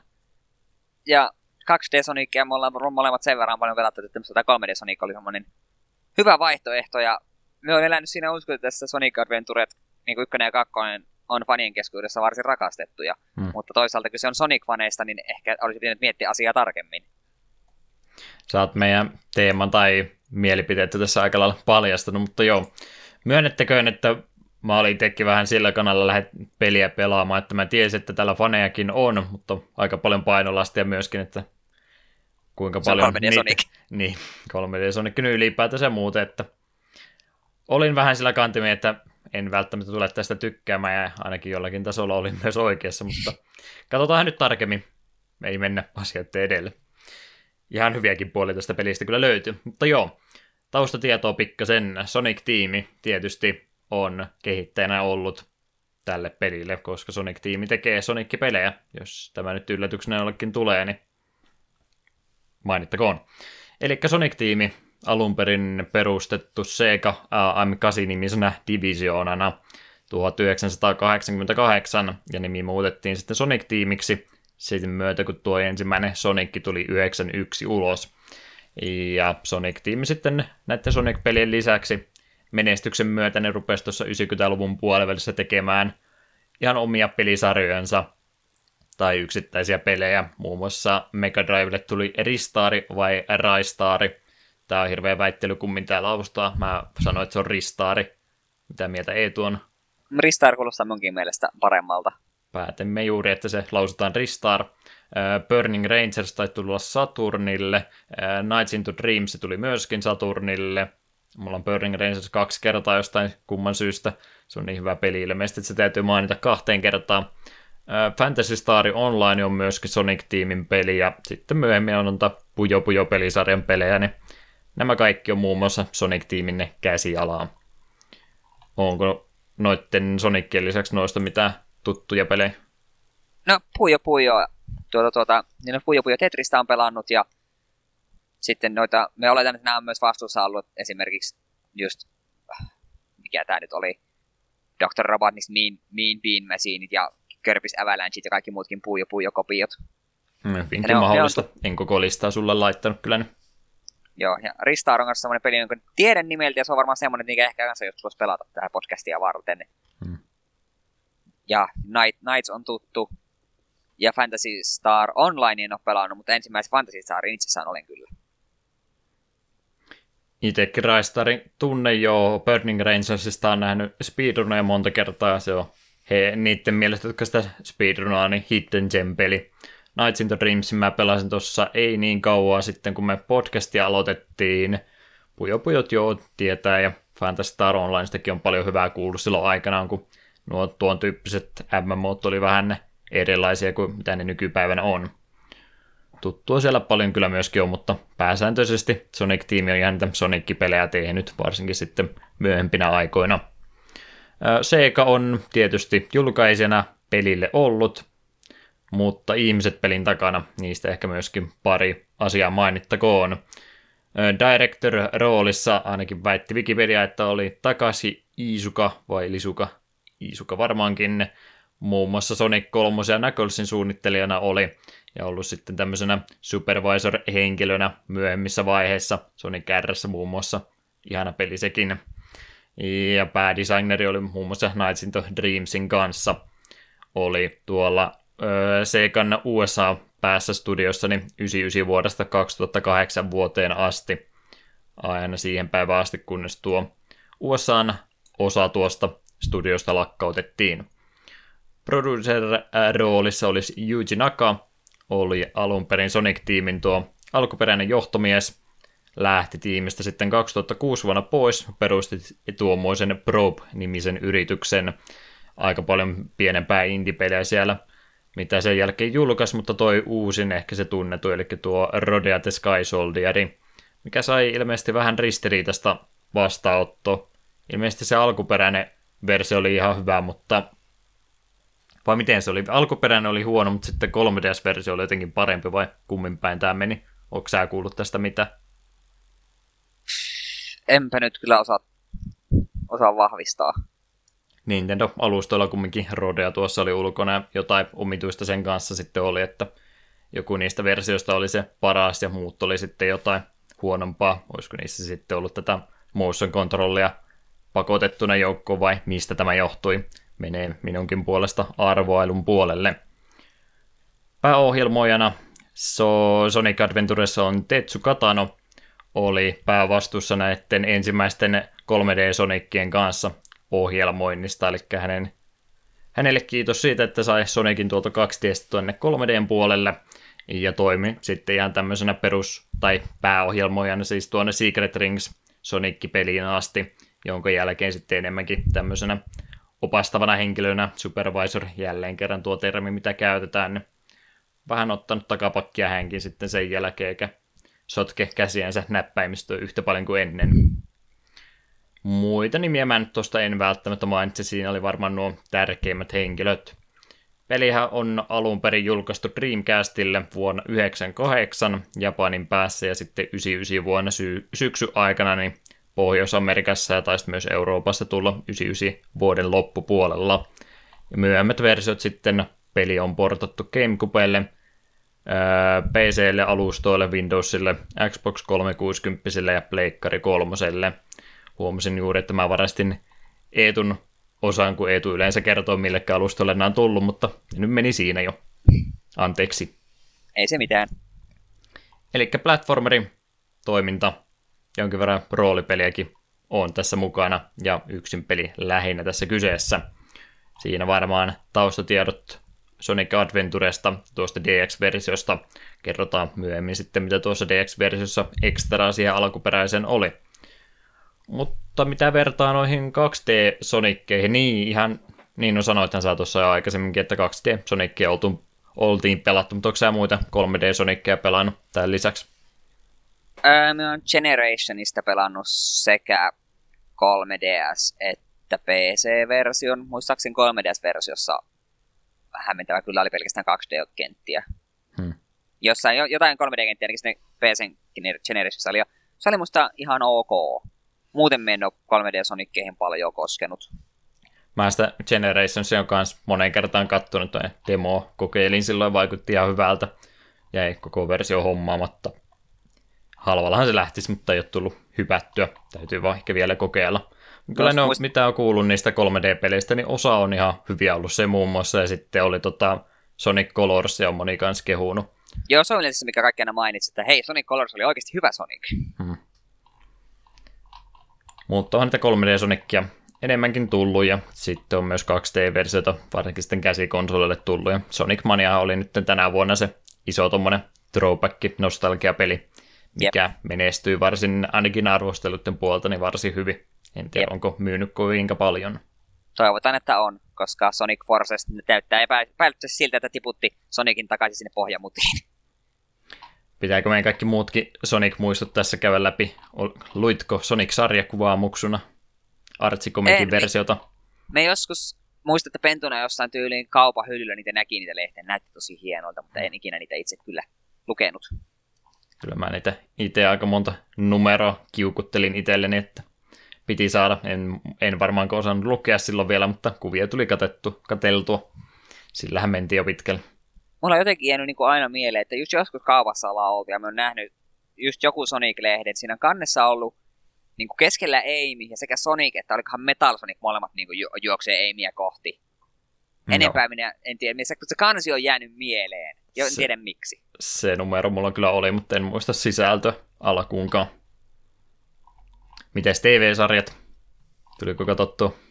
Me tiedän niistä vain sen verran, mitä nostalgi- nostalgiakritiikki niistä omassa videossaan sanoi. Ilmeisesti toinen on hyvä ja toinen ei ole niin hyvä. Mä katsoin nimenomaan sitä ei niin hyvää, kun se Kanal Plusalta tuli se semmoinen vähän slapstickimäisempi komediaversio ja sitten oli se toinen vähän vakavempi sarja, mutta en tiedä näytettiinkö sitä Suomessa ikinä. En muista ainakaan koskaan törmänneeni. Mutta tuttu mies tuo Sonic molemmille. Kyllä. Yes, yes. No, Sonic Adventure verrattuna noihin 2D-sonikkeihin, niin aika paljonhan tässä nyt enemmän panostettiin tuohon tarinapuoleen, niin voisiko Eetu jonkinlaista yhteenvetoa siitä meille kertoa, että mikä tässä nyt pääjuonen kaari oli? Mä en ensin ihan varma, että voiko sanoa, että hän on panostettu yhtään sen enempää, koska pääjuonihan on aina se sama. Robotnik, eli Eggman halu yrittää jälleen pölliä kaikki mahdolliset Chaos Emerald tehdä niillä pahuuksia. Tosin tällä kertaa se syöttää niitä sellaiselle vesi, demonipeto, Keijokselle, ja sitä mukaan kun Keijos mussuttaa Emeraldian nassuusan, niin Mokoma vahvistuu, ja jos se saa kaikki seitsemän Emeraldia syötettyä sille, niin sitten Keios on niin voimakas, että edes Sonic ei mahda sille mitään, ainakin Robotnikin omien sanojen mukaan. Niin tässä se väittää. On, niin, näitä tässä on aika pitkälti tiivistetty, että samaa juonta on käytetty ilmeisesti melkein kaikissa muissakin Soniceissa. Hmm. Simppeli klassikkotarina, niin mitä sitä nyt suottu muokkaamaan enää hyväksi havaittu. Mutta jo siinä mielessähän tuo vähän erikoinen lähtökohta tuolle pelille, että muutenkin, että on tarinaa ainakin pikkusen enemmän ääninäyteltykin ihan, niin tuossa on useampi pelattava hahmo nytten. Se tarina on aina sama toki, mutta kun on enemmän hahmoja, millä pääsee pelaamaan, niin siinä on sitten niitä kuvakulmiakin enemmän, että mitä kautta sen tarinan pääsee näkemään. Ja Sonic on ilmeisesti se pitkän kaavan mukaan, ja sitten nuo supporttihahmot, jos nyt pistetään kaikki kakkostieriin Sonicin rinnalle, että tiedetään nokkimisjärjestys, niin näkee sitten ehkä vähän eri tavalla lyhkäisemmässä muodossaan tuon tarina. Jep, Olenko ja nähdään, niin, väärässä? Nähdään, no, aika pitkälti joo, ja sitten siinä kuitenkin näillä muilla hahmoilla niin nähdään sitten tilanteita, mitä Sonic ei itse ollut mukana todistamassa. Hmm.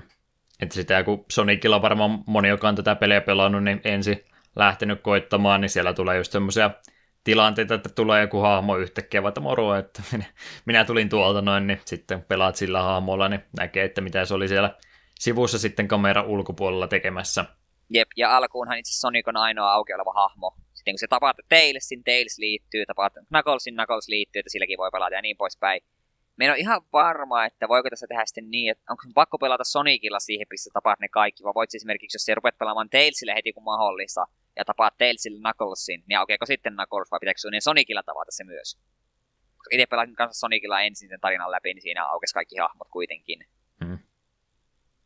Olettaisin, että ne riittää, että ne, kunhan ne tapaat jonkun storissa, niin ne aukeaa myös sitten pelattavaksi hahmoksi. En ole kyllä sen varma. Yritätkö sä nyt väittää, että pitää lisää vielä pelata?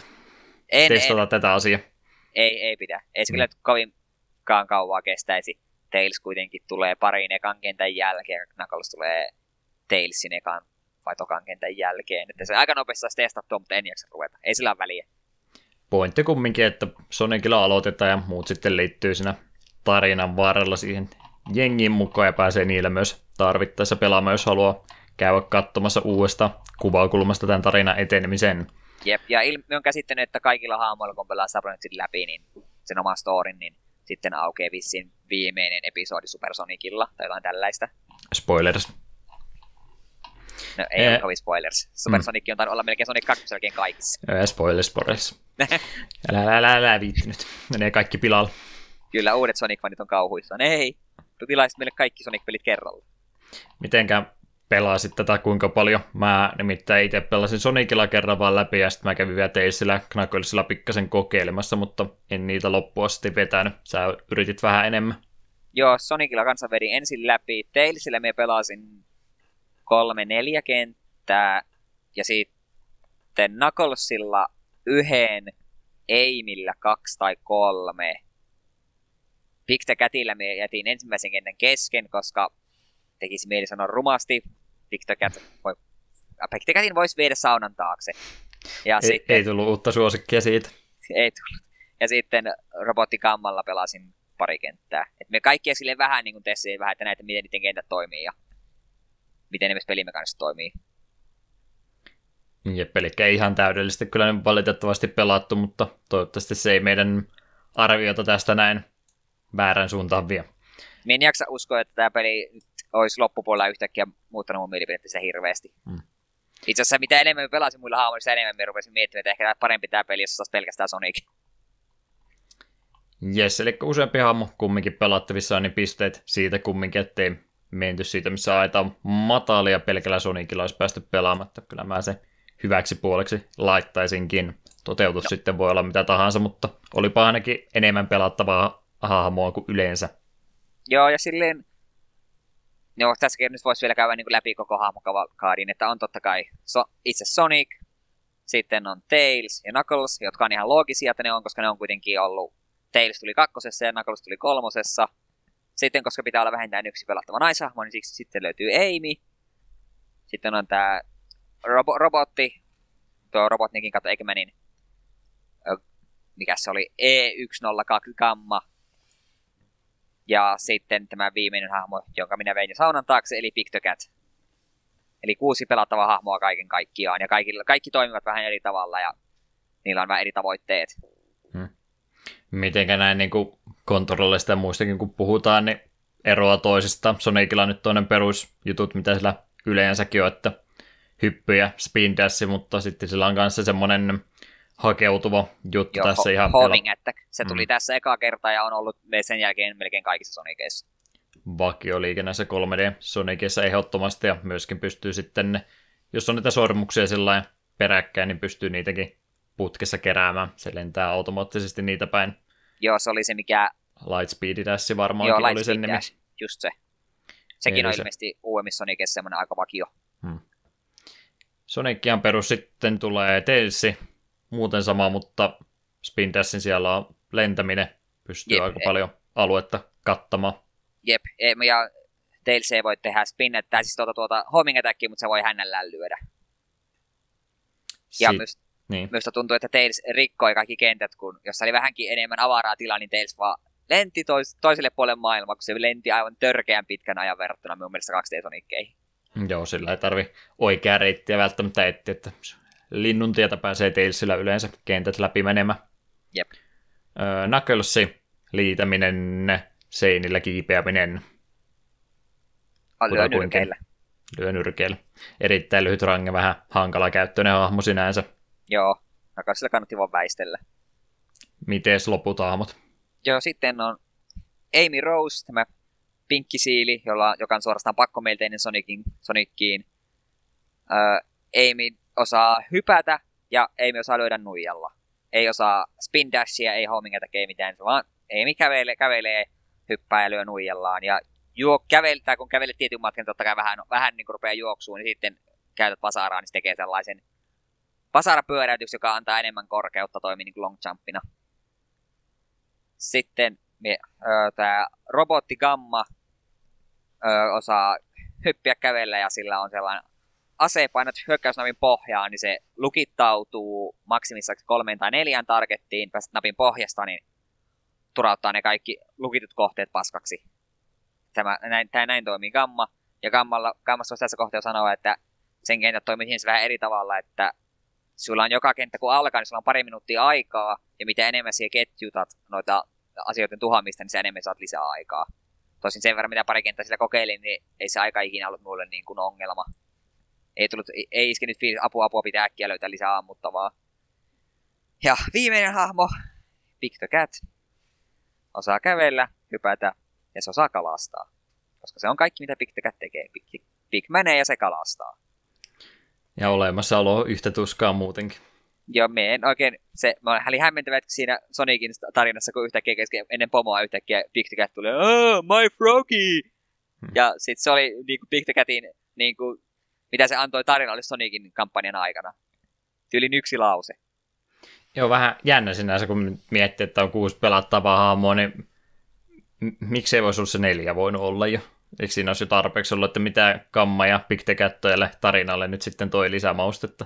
Joo, itse asiassa jälkikäteen on vähän lukenut, että Gamma on itse aika tykätty hahmo, että se, kun sen pelasin koko sen storin, niin se itse asiassa saa aika... Siinä on jopa eläinlainen draaman kaari tässä Gamman tarinassa. Mutta kiitos kieltä, että se oli kyllä vähän, itsekin niin mietin sille, että Aimin kohdalla, että eikö tässä niin olisi tämä nelikko sille, että kolme niin kuin, aivan vanhempaa hahmoa ja yksi uusi, ja kaikki on kuitenkin samankaltaisia hahmoja siinä mielessä, että kaikki on siilejä. Hmm. Se olisi mielestä, minun mielestä riittänyt ihan hyvin. Että kaksi ainakin liika. Yksi Joo, no ainakin, ainakin yksi liika. Tää nyt, me vihataan Big the Cattia jakso, tämä 23. jakso valitettavasti. Mene kokeilemaan sitä sen kalastusta ja se ymmärrät. Meneepä samaan tien heti, kun jakson pistetty Meillä, pakettiin. meillä meni hermot, en, en ymmärtänyt sitä, meni hermot meni. Hmm. Joo, Sonic varmaan niistä se, se ympärille kumminkin tuo peli on rakennettu ja muut hahmot on vähän statistin roolissa sitten ja aika lailla jos Sonicilla todennäköisesti jo ensin loppuun asti vetänyt, niin huomaat, että ne kentätkin, mitä sanoilla muilla aamulla vedät, niin on aika lailla niitä samoja. Oli siellä varmaan jotain uniikkiakin. Ehkä siellä joku sun päämäärä on, vähän erilainen kuin mitä se Sonicilla olisi ollut, mutta Joo, aika lailla kaikki, samat kentät kumminkin. niin itse sen itse asiassa voisikin sanoa, että kaikilla hahmoillahan kuitenkin just tavoitekentissä oli eri. Että just Sonic joko pääsee haluaa vastaavan kentän loppuun tai hakea, löytää sieltä sen Chaos Emeraldin. Tailsin tavoite on aina päästä loppuun ennen Sonicia. Minä en ole ihan varma, että mikä juttu tämä nyt on, että onko tuolla Tailsille niin kova alemmuskompleksit, jos ei ole ennen Sonicia maalissa, niin se masentuu. Hmm. Öö, sitten tämä Knucklesilla pitää sellaista vähän avoimemmista kentistä löytää Emeraldin palasia. Silloin alhaalla on jokaiselle Emeraldin palaselle sellainen oma niin kuin, tutka, joka välkkyy, mitä lähempänä sitä olet. Ne on tällaisia niin kuin, sitä nyt sanotaan, hot, hot, and, hot and cold leikkiä leikit niillä Emeraldin palasilla. Öö, Amy yrittää pakoilla yhtä Eggmanin roboteista. Tavoite on päästä kanssa paikasta A paikkaan B ja välttää sitä robottia, jota kyllä pystyy lyömään vaan vasaralla turpaan, niin se pysähtyi hetkeksi, niin se ei ollut kovinkaan intensiivinen takaa-ajo, mitä sillä sitä pari kenttää pelasin. Gamma on siinä mielessä kanssa samankaltainen, että se haluaa päästä paikasta A paikkaan B, minne Eggman on käskenyt, ja tietysti siinä matkan varrella pitää ampua, ampua näitä kohteita, että saat sitä aikaa lisää, ja Big Cat kalastaa. Hmm. no se yrittää parhaansa. Yrittää parhaansa. Eli tosiaan aika lailla kahdeksan kenttää tuossa niin kuin näin sanottakoon on päämääräisesti, plus sitten on tämä yleinen alue, mistä näihin kenttiin mennään, eli se Station Square aika lailla on se alkuhupi, ja sieltä pääsee sitten sinne Mystic Ruinsille kanssa, Ja jota kautta myöhemmin, pääsee. Ja myöhemmin Kentti. sitten se, se, se, se Egg Carrier, Hmm. On se viimeinen alue sille vai, pelille. vai, vai Skydeck. Niin Skydeck taisi olla se virallinen nimi sille itse sille Egg Carrierille päälliselle puolelle. Eli tosiaan semmoinen yleinen alue tuossa on kyllä olemassa, ja sitten ne yksittäiset kentät ja varsinkin niitä yksittäisiä kenttiä, no siis niitä pääalueitakin joo, ne käytännössä kaikilla hahmoilla on sama leikkikenttä, mutta joillakin hahmoilla sitten ei välttämättä joitakin ne kohtia niistä yhtä tarkkaan tutkita, ja toisilla hahmoilla on tosiaan sitten eri objektiivit niissä, niin että käytännössä kaikki asiat tapahtuu samaan aikaan, mutta ei vaan sitten se sun hahmo niitä muita huomaa siellä, jotka tekee omia juttujensa. Ehkä 10 sekuntia myöhemmin tulee sinne paikalle, että käytännössä koko tarinahan tapahtuu niin kuin samanaikaisesti kaikilla hahmoilla. Jep. Ihan niistä kentistä noin ylipäätänsäkin, niin just niin kuin mainitsit, että, tai mainitsin tuossa, no, että on niin tämmöinen yleinen alue, justiin tämä Mystic Ruins ja Station Square, niin oliko nämä sun mielestä tarpeellisia? Vai olisiko pelkät kentät riittänyt jo yksistään? Koska ne oli mun mielestä ne yleiset alueet aika tyhjiä. Joo, ja siinä, ne oli sinänsä turhia, koska ei ne tarjonnut mitään sidequesteja, tai oli siinä joitakin just, mitä Shao ihme ranchi oli, ja sitten jotain tällaisia pieniä minipelejä, missä pystyt käymään, mutta kun ei, ku- se oli kuitenkin se tuntui niin tyhjältä, että aina kun pääsin kentästä, to, kentästä ulos, niin eka reaktio oli, että mietin sen hemmetin valopalleroita koskettamalla se kertoi, että minne, minne, minne seuraavaksi, ja sitten meni sinne, minne se käski. Mm. Että oli Että niin- olisiko tässä ollut vähän nyt sitten sitä vielä, kun on kumminkin eka 3D Sonicikin kyseessä ja 90-luku luku vielä tässä kohtaa menossa, niin oltiin sitä mieltä, että no kun me pystytään tällainen tekemään, niin tehdään näin, että eikä kyselty, että kannattaako näin tehdä. niin. Koska ei se nautittiin kovastikin siitä, että saatiin vain 3D-maailmoja luotua ja oltiin siitä jo niin innoissa kovastikin, että ei sitten mietitty, että oliko ne välttämättä tarpeellisia ratkaisuja. Jep. Periaatteessa niin, tai onko tämä koko homma voinut hoitaa vasta tyyli ihan valikolla, että jos sä haluat sen mahdollisuuden mennä aiempiin kenttiin, niin se olisi ollut se valikon muodossa se, niin kuin ne Hub oli siinä mielessä aika turhia. Eli noin pääalueet tosiaan aika lailla semmoisia avoimia maailmoja, missä ei oikeastaan yhtään mitään ole tekemistä muuta kuin nähtävää, vaan sen verran, että kun juokset paikasta A paikkaan B, Jep. pääset sil- uudelle silloin kentälle tällöin- menemään. Jep, ja silloin tällöin pystyt olemaan hölmö ja hyppäämään rotkoon niissäkin Mm. Worldissa. Tämä kävi pari kertaa. Yritit kovasti. No, yritin oikoa vähän liikaa. Ja ah, haluaa seuraavaan kenttään ja yritin oikoa paikat, mitä ei olisi kannattanut. Hmm. Mutta ne itse kentät, kahdeksan kenttää mä nyt ainakin väitän tässä näin muistelisin, että se viimeinen alue näytti numero kahdeksan, niin tämän perusteella sanoin, että kahdeksan kenttää oli, niin oli sitten se, sitä ehkä parasta osaa tästä pelistä kumminkin. Niin, niin, niin. 3D Sonic kumminkin perustuu aika lailla 2D Sonickeihin, joissa oli vähän sama juttu, että niissä mentiin kova aika meinattu, niin 3D on tehty nyt aika sitten samalla tavalla. Ainoa ongelma siinä vaan kun yksi ulottuvuus lisää, niin sehän tietysti kontrollien kanssa aiheuttaa heti aika paljon semmoisia ongelmia, mitä alkuperäisessä Sonicissa ei ollut. Ja ne on mielestäni aika lailla ratkaistu sillä, että se kontrolli otetaan pelaajalta kokonaan pois, että jos sieltä silmukka tulee, niin se sitten juoksee sen silmukaan automaattisesti ja älä vaan Herra Jumala mene painamaan mitään ylimääräistä. Että Elää todellakaan. Jos siellä tulee jotain näyttävän näköistä tuommoista estettä, niin mä annan mennä vaan suoraan. Se on todennäköisesti suunniteltu niin, että siitä mennään suoraan. Jos Jep. yrität vähän ylimääräistä tehdä, niin todennäköisesti reunalta lennetään yli tai jotain muuta ikävää tapahtuu. Jep, pari kertaa itselle kävi sille, että tuli semmoisia ohkaisempia alueita, missä jos vaan suoraan, niin oli, että me haluaisi olla vähän keskemmällä, niin painan vähän vasemmalle, niin Sonic juoksee tuo suoraan vasta niin kaiteeseen ja pysähtyy kuin kivi. Se, aha, ja sitten se kaikki into siitä hetkestä katosi. Mielestäni se oli, muista, kuka se Discordin puolella oli, joka sitä aiemmin sanoi, kun me listattiin näitä pelejä, mitä pelataan, niin kuvailit Sonic Adventurea sillä tavalla, että se on vähän niin kuin toimiva sirkkeli, että silloin kun se tekee mitä sen pitää tehdä, niin elää vaan mene koskemaan mihinkään. Hmm. Se oli minusta varsin toimiva kuva ja se ymmärsin heti, kun olin pelannut vähän aikaa. Kiitos sinulle, kuka tämän Discordissa sanoit.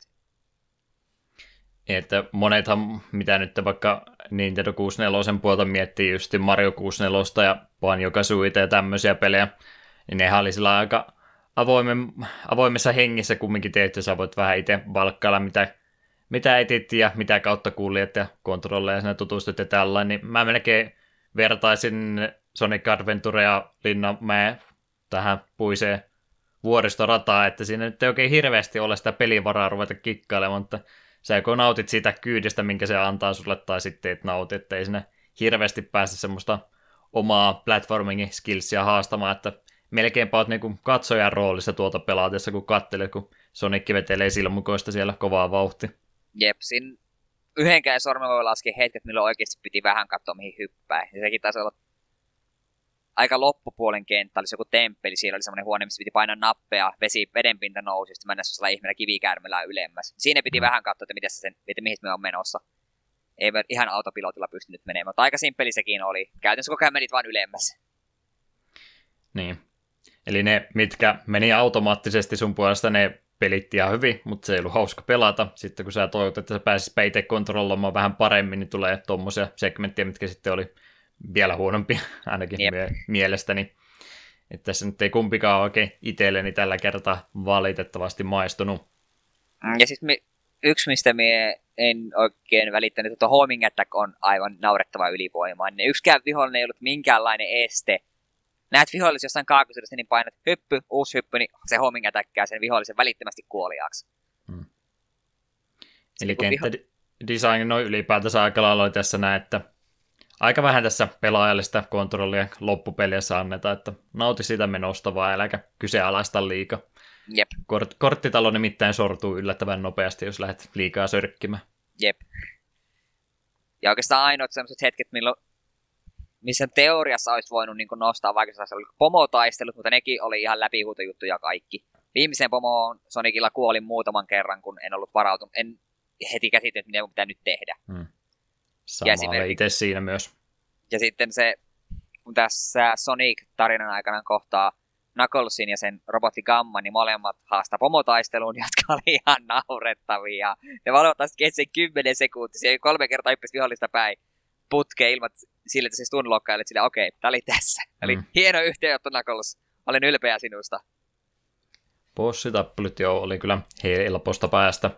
Ja Sonicissa aina pystyy, kun sormuksia sulla on, niin voit ottaa osumaan, niin silläkin pystyy aika paljon huijaamaan käytännössä. Jep. Ja äh, se mun pitää sanoa tuosta kaikista oikeastaan muista pomoista paitsi Keijoksesta, jota vastaan tapeltiin parissa reformissa. Niin kun hahmot, jotka osaa puhua, niin voisivat olla hiljaa pomotappelun aikana, koska ne toistelevat niitä samoja lauseita Se, että kun Vikan pomotaistelun aikana, kun kuulee tuon Robotnikin huutelevan It's no use, it's no mm. use ja kaikkea muuta uudelleen ja uudelleen, niin se alkaa mennä surku, koomiselta surkuhupaisaksi. Mun suosikki ehdottomasti vanha kun on meemi Knuckles, joka on koko ajan oh no, oh no, oh no. Ei muuta osaa sanoa. Joo, pyörii samat jutut uudestaan ja uudestaan. Se varmaan toimii siltana tosiaan tuolle ääninäyttelypuolelle. Oliko tämä camp-huumoria parhaimmillaan vai pahimmillaan? Me vertaisin tätä niin kuin lasten aamupiirrettyihin, missä mihin ei panostaa hirveästi. Ei mitään Akapio Racing-tiimiä, mutta aika kaukana ollaan niistä parhaista duppauksista. Hmm. Ja siis silloin tällöin aina joku hahmon laini oli semmoinen, että okei, nyt oli melkein kohtalainen, mutta sitten Tails. Miksi Tails ääni näyttelee joku viisivuotias lapsi? Se, ah, ja ei vielä mikään todellakaan hyvä ääni näyttele. Miksi? Jos mä oikein muuten muistan, niin se on mun mielestä lapsi, joka sitä näyttelee. No siltä se kuulostaa. Se selittäisi nimittäin aika paljon, että oli vähän semmoinen lapsen suusta tulleita juttuja. Se, silloin kun pelaa 2D Sonicia, niin me jollain tavalla tykkään Tails. Tails on ihan semmoinen, se on sympaattinen sulonen hahmo, mutta sitten kun se avaa suusa, niin ääni kuulostaa tuolta, niin se... Eh, periaatteessa niin kuin siis ainakin väittäisi, että nuo hahmot, jotka tässä, tai ääninäyttelijät, jotka oli valittu, niin, niin kuin kuulosti ihan hyviltä, mutta niillä ei varmaan sitten ollut minkäänlaista ohjausta sen ääninäyttelyn suhteen, että onko sitten vaan tuolta, no onhan tämä siis tosiaan ollut tämä USA-lohko tässä kohtaa pystyssä, mutta olisiko Mä niin väittäisin, että oli niin semipäteviä valtaosa ääninäyttelijöistä, mutta on vedetty niin ekalla vedolla kaikki putkeet, ei ole yhtään annettu mitä, että ei, ei vedä, vedä tällä tavalla, vaan eka veto vaan on annettu teksti käteen ja luettu tuosta noin, niin Sekin vähän kuulostaa siltä. Kuulostaa just oikein, että mulla tuli just semmoinen niin kuin keskinkertainen niin kuin aamupiirretyn duppaus mieleen. Hmm. Et Sonicin ääni oli ihan mainio valinta ja Robotnik oli varmaan paras, niin kuin se sentään kuulosti suht fiksulta muutenkin. Mutta vähän olisi sitä ääninäyttelyn kanssa toivonut ohjausta enemmänkin, että oltaisiin saatu jotenkuten järkevän kuulunen setti tästä kasa. Jep. Ja itse tämän voisin liittää ääninäyttelyn, että nämä, no vanha peli, niin ehkä nyt animaatio ei tarvitse niin nättiä, mutta kasvon ilmeet oli kyllä paikoitellen aika, aika hirvittävän näköisiä. Hmm. Sonic näyttää järkyttyneeltä, niin se, se, se, se näytti aika melkein suorastaan pelottavalta, että se naama vääntyi.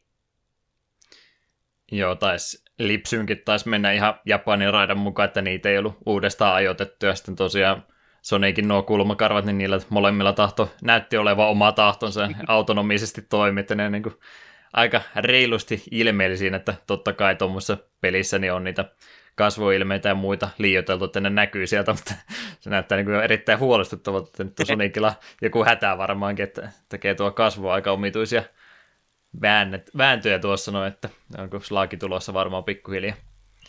Kannattaa käydä näytet, näytettämässä tuo lääkärissä mielellään. Olen huolissani sinusta, Sonic.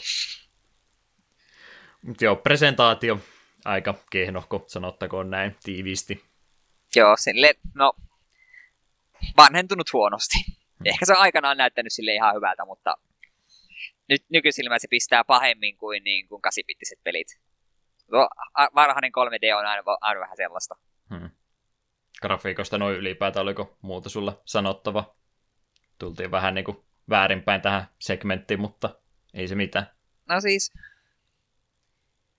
niin kuin mä sanoin, siis se näyt, va, näyttää vanhalta 3Dltä. Että välillä niin oli ihan, näyt, se ihan ok taustoja, mutta sitten kun rupeaa katsoa vähän tarkemmin, niin kaikki on vähän semmoista vanhentunutta ja vähän rujoa. Se on ehkä vähän tämän DX-version semmoinen ongelma, että tässä on pikkasen niin kuin kolmea erilaista grafiikkaa yhtä aikaa, että ymmärtääkseni nämä hahmomodelit on päivitetty tässä DX-versiossa, että niin kuin Sonic ja muut on, jos nyt voi reilusti sanoa, niin on niitä parhaimman näköistä graafista osaamista edustaa, mitä tällä pelillä on tarjota. Sitten on ne taustat, mitä ei ole varmaan, tai siis ihan niin kuin kenttä, modelit ja nämä näin, niin niitä ei ole varmaan päivitetty ollenkaan, että ne on sitä vanhempaa. Ja sitten no, mitä on noissa vanhoissa peleissä noita taustat, kun ne on jotain bitmappia siellä taustalla vaan, mitkä näyttää niin ihan kamalta, kun ne on venytetty widescreeniin, niin siitä tulee kyllä aika monen sillisalatti, että ei mitenkään silmiä hivelle kyllä tämä, tämä versio ainakaan, miten me ollaan nyt pelattu. Jep. Että saattaisin jopa väittää, että alkuperäinen Dreamcast-versio saattaisi näyttää parhaalta. En tiedä, onko kuinka hyvin tämä porttaus on onnistunut sitten tässä Director's Cut-versiossa. Yes, yes. Kontrollista ja muista, niin pitääkö vielä kamerasta valittaa? Se nyt varmaan on selvää, että kun on vanha 3D-tasohyppely, niin kamera on vähän niin ja näin, mutta... Joo, kyllä sitä vähän pystyi kontrolloimaan, mutta se oli vähän kökköä ja sitten välillä se kamera teki omituisia asioita, niin välillä oli tosi, välillä oli tosi hankala niin nähdä, että minne tässä ollaan oikeastaan menossa. Hmm. Koko ajan sai olla paimentamassa, paitsi silloin kun se peli pelasi itteensä, niin sitten ei ollut niinkään väliä. Ja ei, ei me kameran piikki, mutta muuten niin vielä mainittako, että kyllä toi melkein kaikki hahmot niin tuntuu vähän ottava joka ikisestä kulmasta, mitä pelistä löytyy, niin vauhit tappaa samaan tien, että ihan sama kuinka nopsaisen sieltä silmukasta ulos tulit, niin jos sä tuota yhtä polykoni kolmion nurkkaa vähän hipaasti, niin se automaattisesti pysähtyy siihen, että sitä tapahtui ärsyttävän usein. Jep. Että ei ollut hankala, hankala oli katsoa ja hankala oli kontrolloida monissa paikkaa, paitsi silloin kun ei tarvinnut tehdä mitään, mikä ei ollut niin hauskaa sitten myöskään. Mm.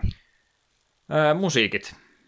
Ja nyt jotain hyvää voi sanoa, kyllä musiikit oli ihan kivat. Joo, mä olen sen käsittänyt, että aika pitkälti kaikissa niin kuin näissä 3D Sonicissa niin musiikit on ollut varsin laadukkaita. Ja tässäkin oli useampi semmoinen biisi, mitä kuuntelin ihan mielellä, jotka sopi tilanteisiin hyvin.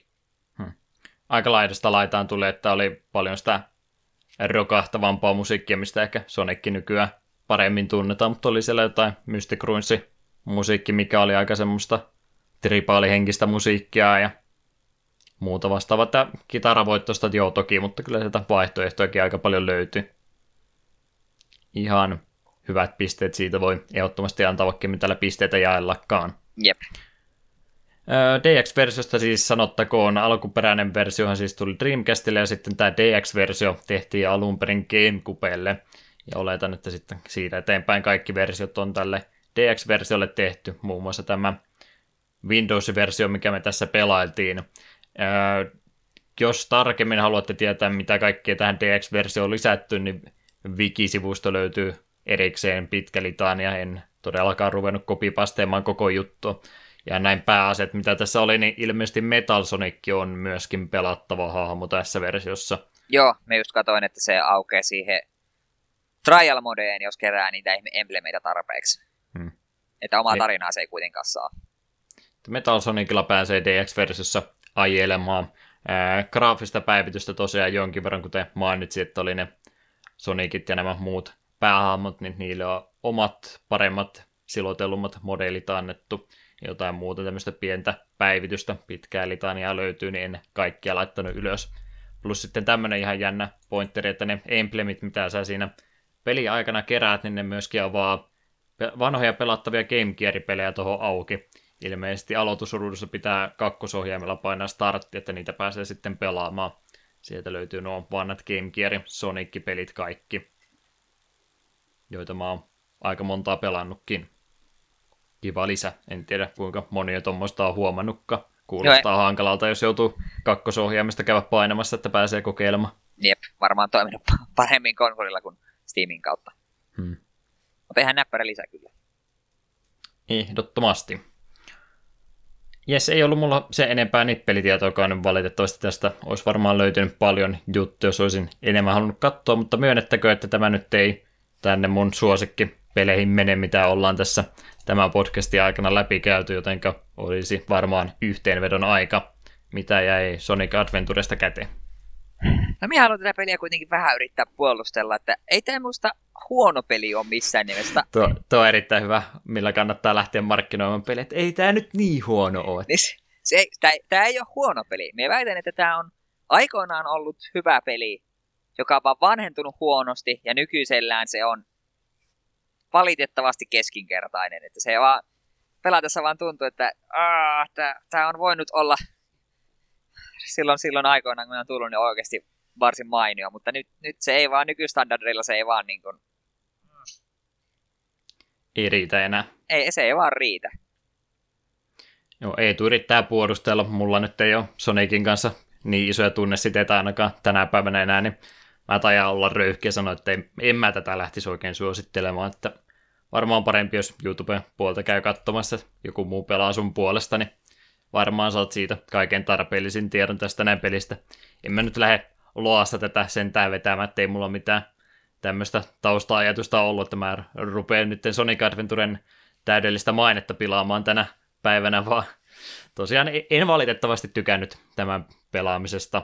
Kuten tuossa pari kertaa mainitsin, että ne kohdat, mitkä parhaiten toimi, oli niitä, mitkä pelas sun puolesta, ja se ei mielestäni niin hauskaa ole. Me haluan silti tähän kohtaan vielä kyllä sanoa, että sitten joku kaunis päivä oikeasti me valitsen peliksen Sonic, Sonic the Hedgehog 2006, niin sieltä tulet kaipaamaan tätä peliä.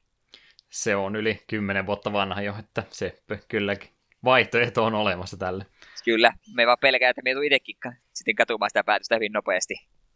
Veikkaan, että se olisi myöskin helppo hankkia 2006, että tuossa kotimatkalla kun katsoo vaan vähän ojan pohjalle, niin todennäköisesti löytyy pari kappaletta poistettu kierrosta ne pelit. Joo, mä en pelkästään mennyt Sonic Adventure 2 mulle tarjota heti seuraavaksi. No en sentään. Me, veikka, no. me, me, ehkä jossain kohtaa se itsekseen vähän testaillaan, kun sekin me ollaan joskus... Me ostin joskus aikoinaan paketin, missä Sonic-paketin, missä tuli näitä Steamin iso Sonickeja. Molemmat Sonic Adventuret, Generations, Sonic CD, nelosesta molemmat episodit ja sitten oliko ne y- ykkösestä kolmoseen. Muistaakseni? Se vielä miinusta Sonic Adventurelle, että jostain kumman syystä, kun mä lähdin etsimään tätä tässä viime viikolla, niin tämä ei ollut missään alennuksessakaan. Mä joudun kahdeksan, kahdeksan euroa maksamaan tästä pelistä. En ymmärrä. Mä yritin vielä epätoisena käydä katsoa niitä jälleenmyyntisivustojakin, mistä noita CD-kiitä saan, ei ollut sielläkään oikein tarjouksia, että Sonic Adventure lähtee about vielä kyllä sentillä, mutta Sitten ykkönen joutuu... Niin. Mitä mä sanoin? Sanoit vaan Sonic Adventure. Niin, niin. Kakkososa tosiaan, niin sitä löytyy kyllä halvalla, mutta ykkönen on täydessä hinnassa melkein aina saa kumma. Oliko kahdeksan euron arvoinen? No ei se kyllä nyt valitettavasti ollut, että pitääkö ruveta läpällä speedrunaamaan tätä, että saa rahallensa enemmän vastinetta. Yes, ihan... siinä on idea. Unohda Bobi. Sonic Adventure Speedrun. Here we come. Se on ilmeisesti ihan suosittu speedruni muutenkin, että kyllä silläkin faninsa löytyy. Rupet Big the Catin tarinaa speedrunnaamaan. Ehdottomasti. Claim to fame siinä, niin. Mut joo, jatko siitä muutenkin, että kakkososahan Sonic Adventurelle tuli myöskin 2001 sitten Dreamcastille vielä ihan viimeisiä aikoja sille koneelle ja myöhemmin sitten Gamecubelle käännettiin se ja ladattavia versioita toki löytyi sitten Pleikkari 3 ja Xboxilta.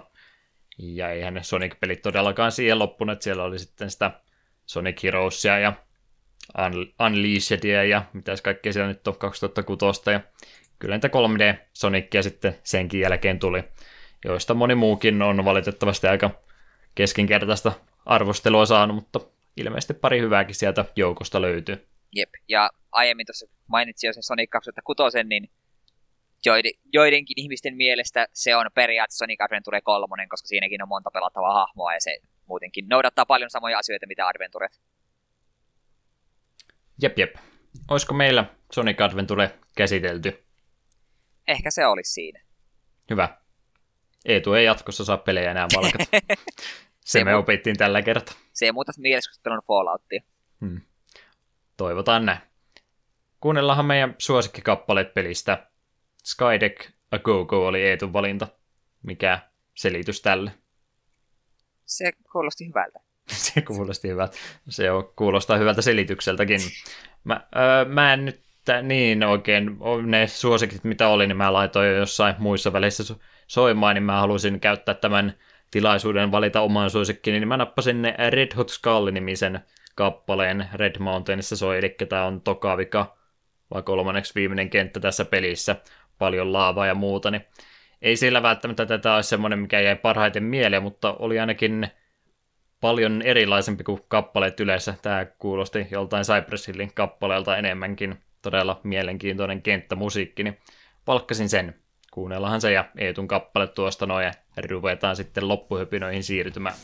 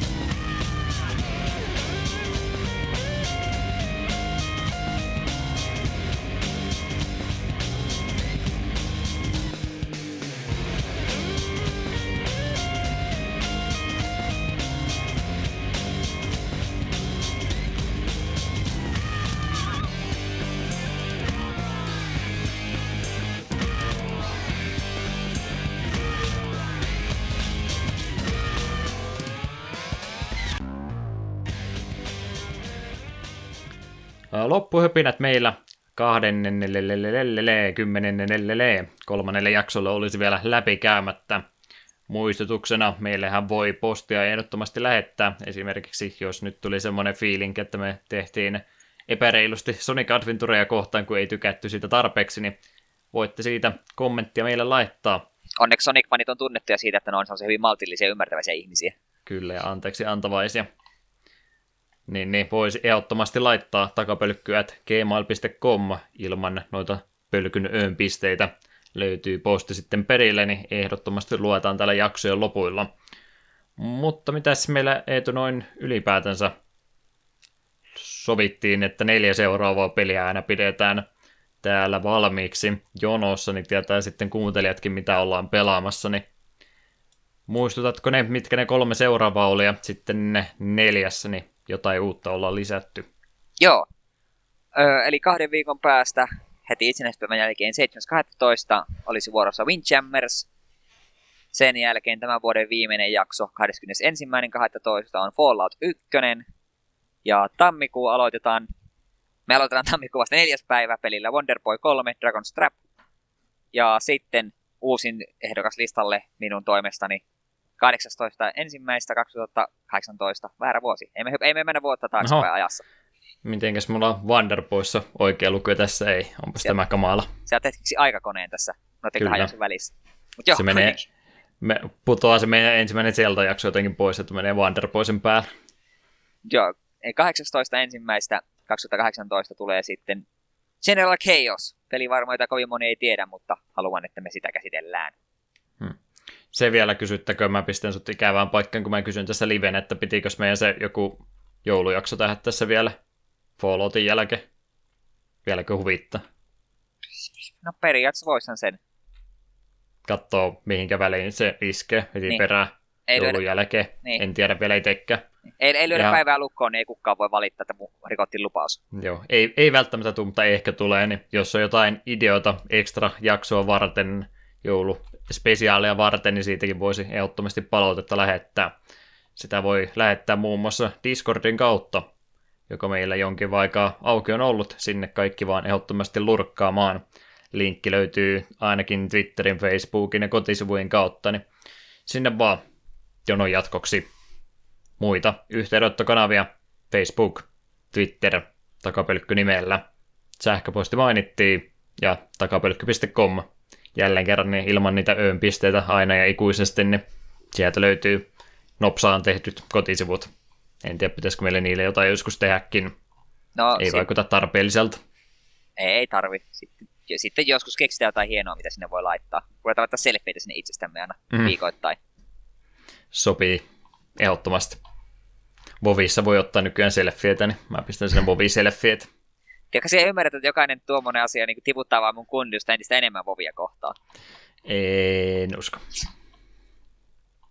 No, Eetu, omat yhteydenottokanavasi. Kerro. Joo, Twitteristä löytyy tuo Klaus, Backloggerista löytyy Klaus ja sitten löytyy Eetun logikirjasta Blogspottiin, jossa on hetki taas mennyt, siinä ole mitään kirjoitettu joskus taas. Ja Klaus-nimimerkki, jos tuli netissä vastaan, niin se saatan olla minä.